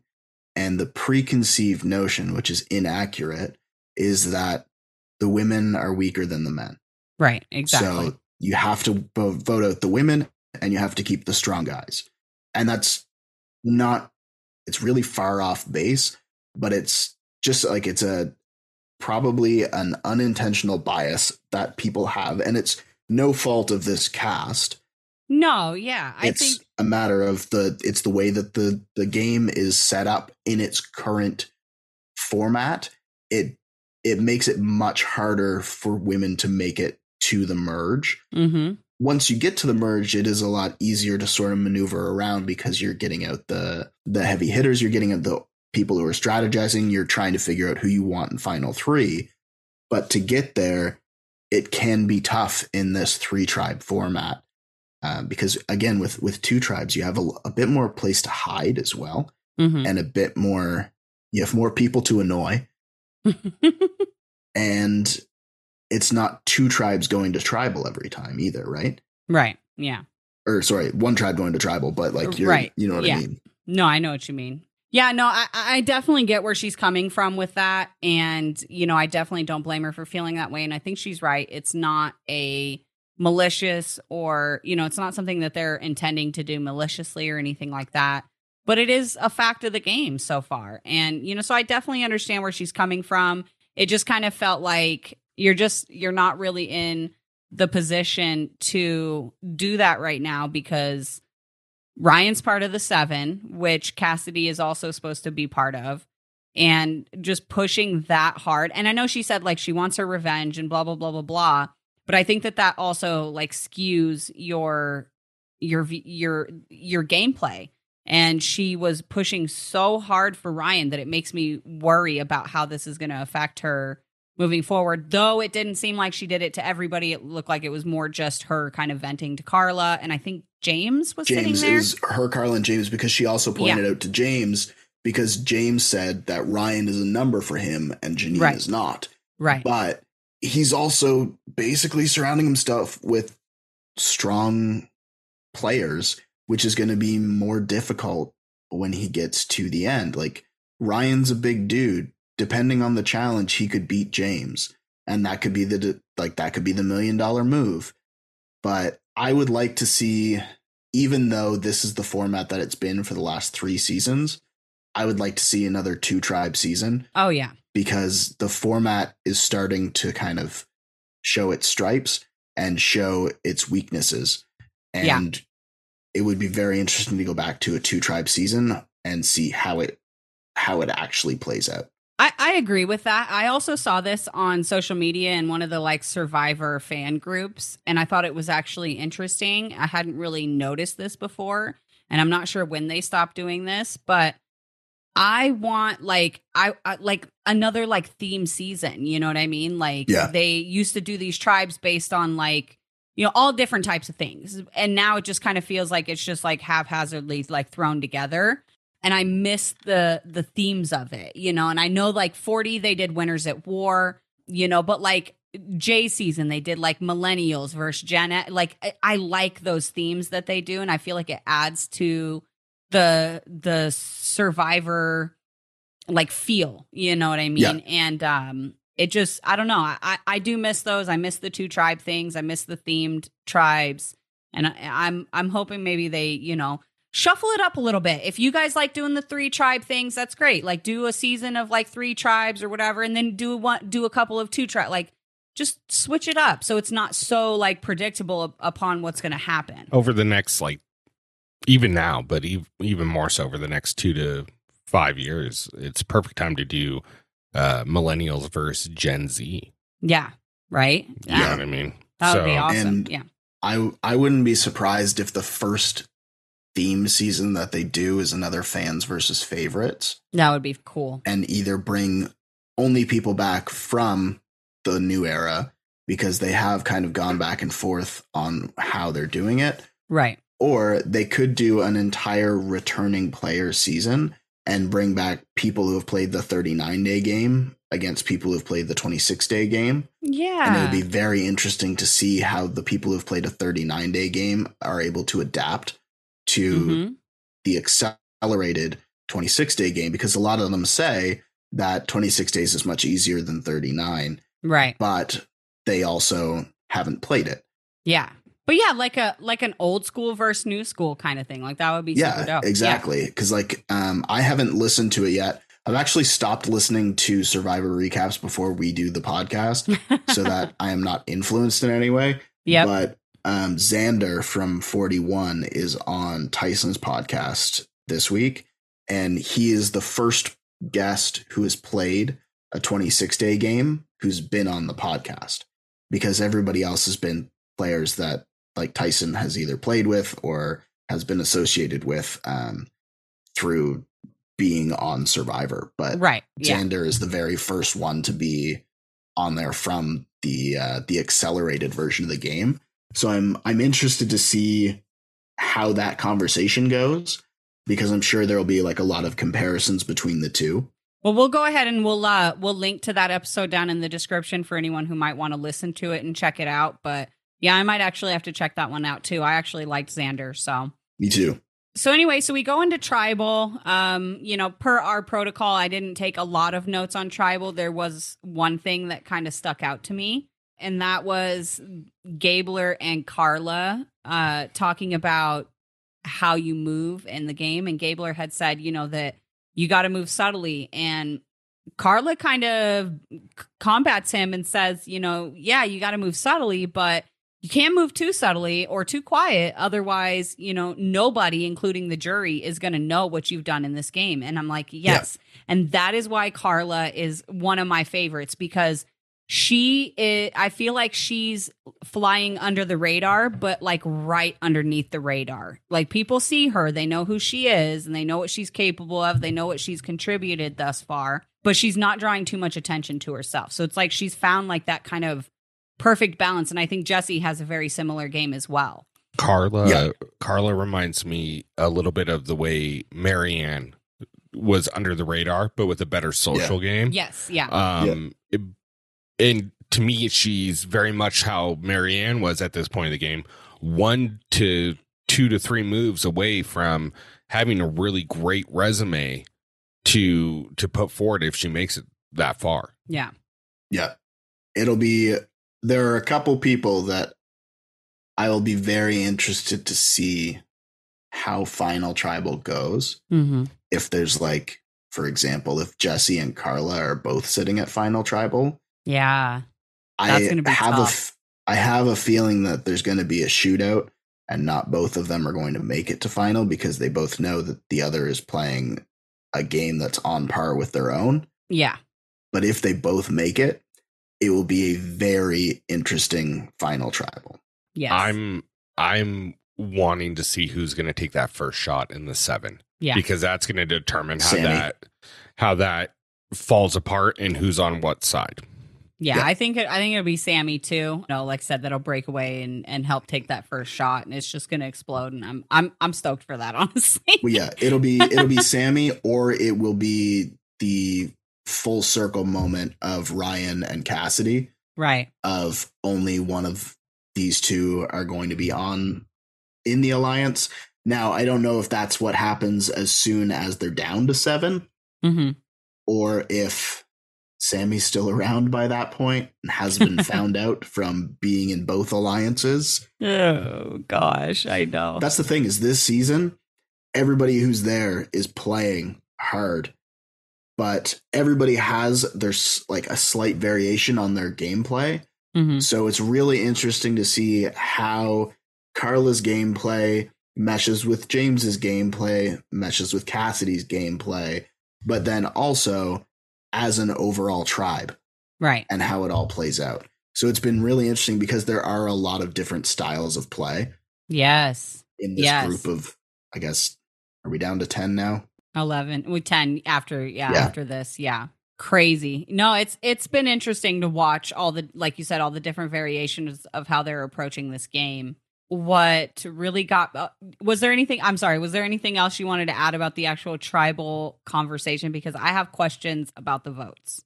No um cody what cody said i really liked about how it does really come down to one word one body movement one yes. gesture as I already talked about that with the challenge. And then Sami's Civil War speech confused the shit out of me. I don't know what he what was saying. Was he just kind of kept talking and hoped that it made sense in the end, and it didn't. Yeah. I think what he was trying to say is that there is no trust and that everyone is out for themselves and out to win, but they still need to work together at the same time. So they have to have like some level of agreement okay. without there being trust. But that wasn't what he said.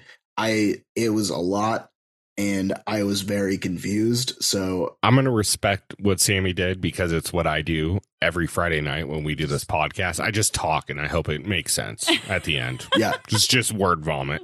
You fared so. better than he did yeah. in that moment. Yeah, you did. I got a little terrible. I have a little bit more experience than he does. He's 22, going on 20. Going on fucking 17. No. Oh my god, that's crazy. Anyway, so we get to the votes. Um, the votes that Jeff reads out is six votes for Jeanine, two for Ryan. So obviously, we're missing three votes in there. I would assume at least two, one or two other ones were for Ryan. I'm curious because obviously, like they don't show exactly, and I didn't watch the after credits where they show everybody holding the thing up. Who did Sami end up voting for? Did he vote for for Jeanine with mm-hmm. the seven? Yeah. Cassidy and Jeanine voted for Ryan, and everyone else voted for Jeanine. Okay. Okay. yeah, even okay. Owen. Yeah, Owen was let in on it too, which I, Oh, I okay. found Owen and interesting. Gabler and Noelle all voted for Jeanine as well. Wow. Yeah, so- Okay. I was because I was okay. So Ryan only got those two votes. That's Yeah. crazy. oh, Cassidy's gonna be pissed next episode. So Jeanine leaves, but her idol stays. yeah. Yep. Oh, and that would be why that is another reason why Jesse was also pushing for Jeanine Yeah. is because she is the last remaining person that could even conceivably know about the idol, but Yeah. also she would be the one that if he played the idol would know that it was hers Yep. Exactly. And she'd probably make that make it known because it's all yellow. Now, vocal. anybody else who's on Baka would still technically know, right. but True. whatever. True. Yeah.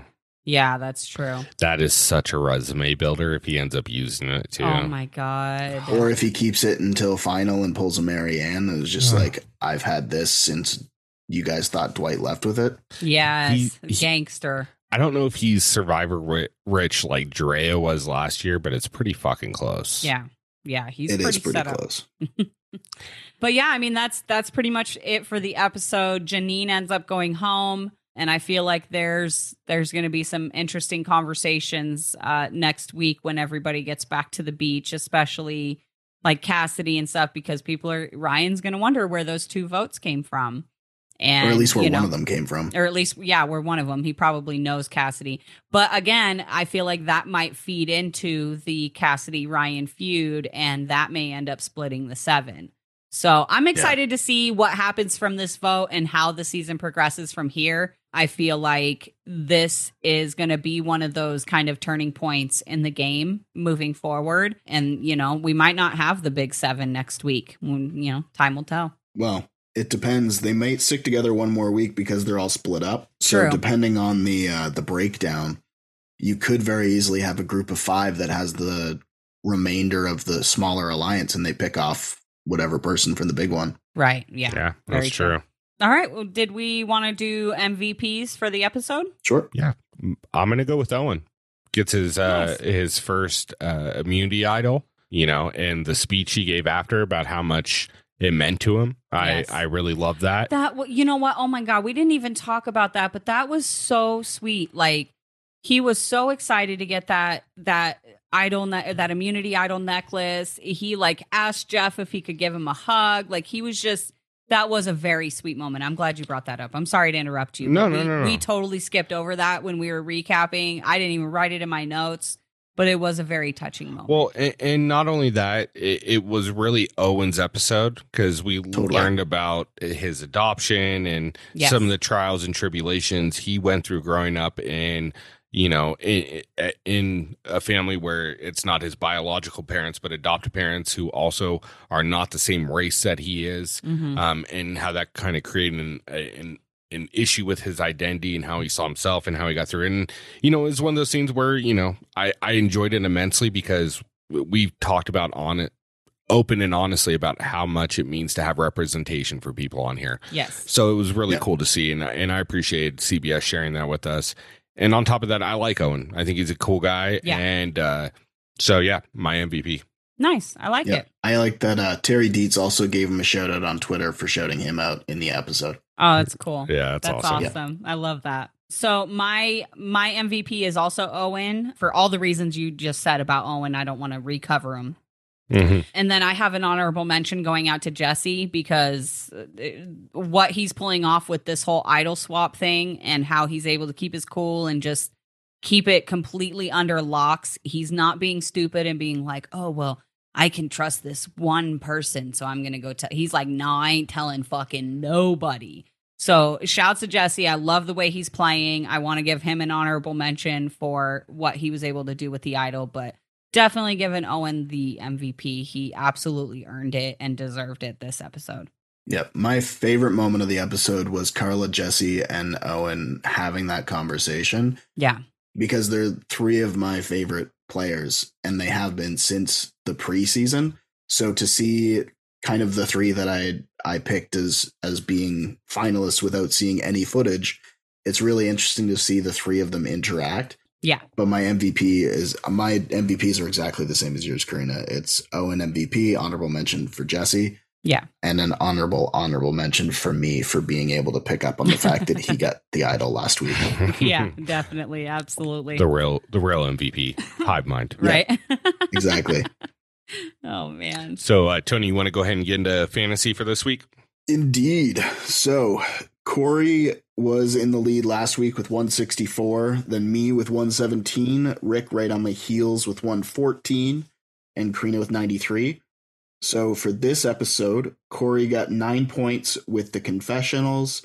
Uh, we got the rice advantage from Cassidy on his team, and then Owen got immunity for five points, and he got six points for the votes for eliminated players for a total of 22 points. Rick, you put in a valiant effort with Sami, your tribe. Three points for confessionals, not too shabby. One of the higher point totals for the episode. hmm And then he got Rice, but he also got you two points. And then he got another two points for the correct vote for a total of seven points. Nice. So not too shabby, all things considered. Corrina, you got two for Ryan, two for James, one for Noelle for a total of five. James Ooh. got some rice for two points, and then six points for voting for the eliminated player for Nice. a total of 13. I had eight points because I got two for Jesse, two for Karla, four for Jeanine, which was a nice little parting gift. Right. And Karla and Jesse, they got the rice advantage for four points. Uh, Jesse got Jeanine's idol for an additional two points. We got four points for the correct votes, and then Jeanine made jury for five points nice. for a total of 23. So Corey very much still in the lead with 186. I am 140. Rick is 121, and Corrina, you are 106. We are all now in triple digits but we are also now at a point where everybody eliminated gets five points on their way out the door. So there'll be 10 points to have next week with the double elimination. Yeah, I'm gonna I'm gonna hope my my one remaining tribe member makes it a little bit further. I'll pass on those five fucking points. well, you, You could get wanna- five points for the immunity idol as well, because there's two of those. That's Right. true. So 20, Yeah. 20 points, 10 good, 10 not so good. Yeah. Ugh. Oh man, Well- no, that's awesome. Co- Corey's kicking ass in uh, Survivor. That's pretty cool because this is what like his second season watching Survivor and his first fantasy draft for reality TV. So that's cool though. I'm glad. I'm glad Corey's doing well. Well, he needs to after how he's doing in the challenge. I would like So- to point out most of his points this week came from the person they took from me right out of the gate. So yeah, but based on Rick's recommendation, I just let him know where he was from. That's all. Mhm. I couldn't let you just completely dominate us in Survivor. I did my homework. Yeah, I mean, I did too, which was reading it as I was vo- as I was picking who I was going to pick. Like Same. Sami from Vegas. I'm going to take Sami. He's from Vegas. That's all I needed to know. I had lists and sub lists because I knew who some of you were going to pick. And it was just like, depending on the order, I am picking these people. I like it. I like it. All right. Well, shall we? Yeah, I mean Indeed. that's that's pretty much it for Survivor. That's pretty much it for our show. I'm trying to think. Oh, we've got uh Cayla from Amazing Race releasing on Monday, so keep an eye out for that. We did an unplugged with her recently, and that episode will be coming out this Monday. So keep an eye out for that. Go catch it. Cayla is freaking awesome, and we talk about everything. We talk about life. We talk about Amazing Race, behind the scenes stuff, Challenge USA. She explains what really happened up on that mountain in the final for Challenge USA. So, and what happened to her afterward. So, yeah, make sure you guys catch that. But I mean, that's all I have. You got anything, Tony, you want to close out on? Nah, I'm good. All right. Well, then I guess it's up to me. And what I will close this out on is I want to thank everybody for tuning in. I want to thank Tony and Corrina. Tony for one deciding to spend the evening with us talking about this every week. Corrina for doing the same and also choosing to just s- spend time with me and live with me. Thank you. I know I'm difficult. Um, also, before we go on to the deep end, like Dr. Phil, I want to thank you guys for choosing to spend some time with us and listen to us jibber jabber about the challenge and survivor and give our uh, our wild assumptions on things we think that's going on and call it insight. Um, but with that being said, if you've enjoyed this show, which we hope you uh, we hope you have, uh, make sure you subscribe so you don't miss any of our episodes. Like Corrina said, we put out interviews all the time. We're putting out uh, you know recaps weekly, and then on top of that, you know, go ahead and hit that five star button. It ain't gonna hurt you.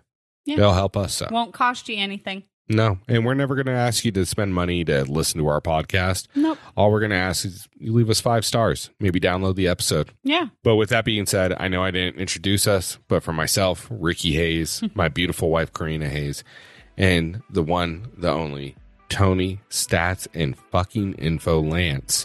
We'd like to thank you guys for tuning in, and also for the hosts that aren't here Corey, Raging Cajun Viator, and Josh, motherfucking Chambers. Yep. We want to thank you guys so much for tuning in. Be good to each other. Love y'all. Night. Later. Bye.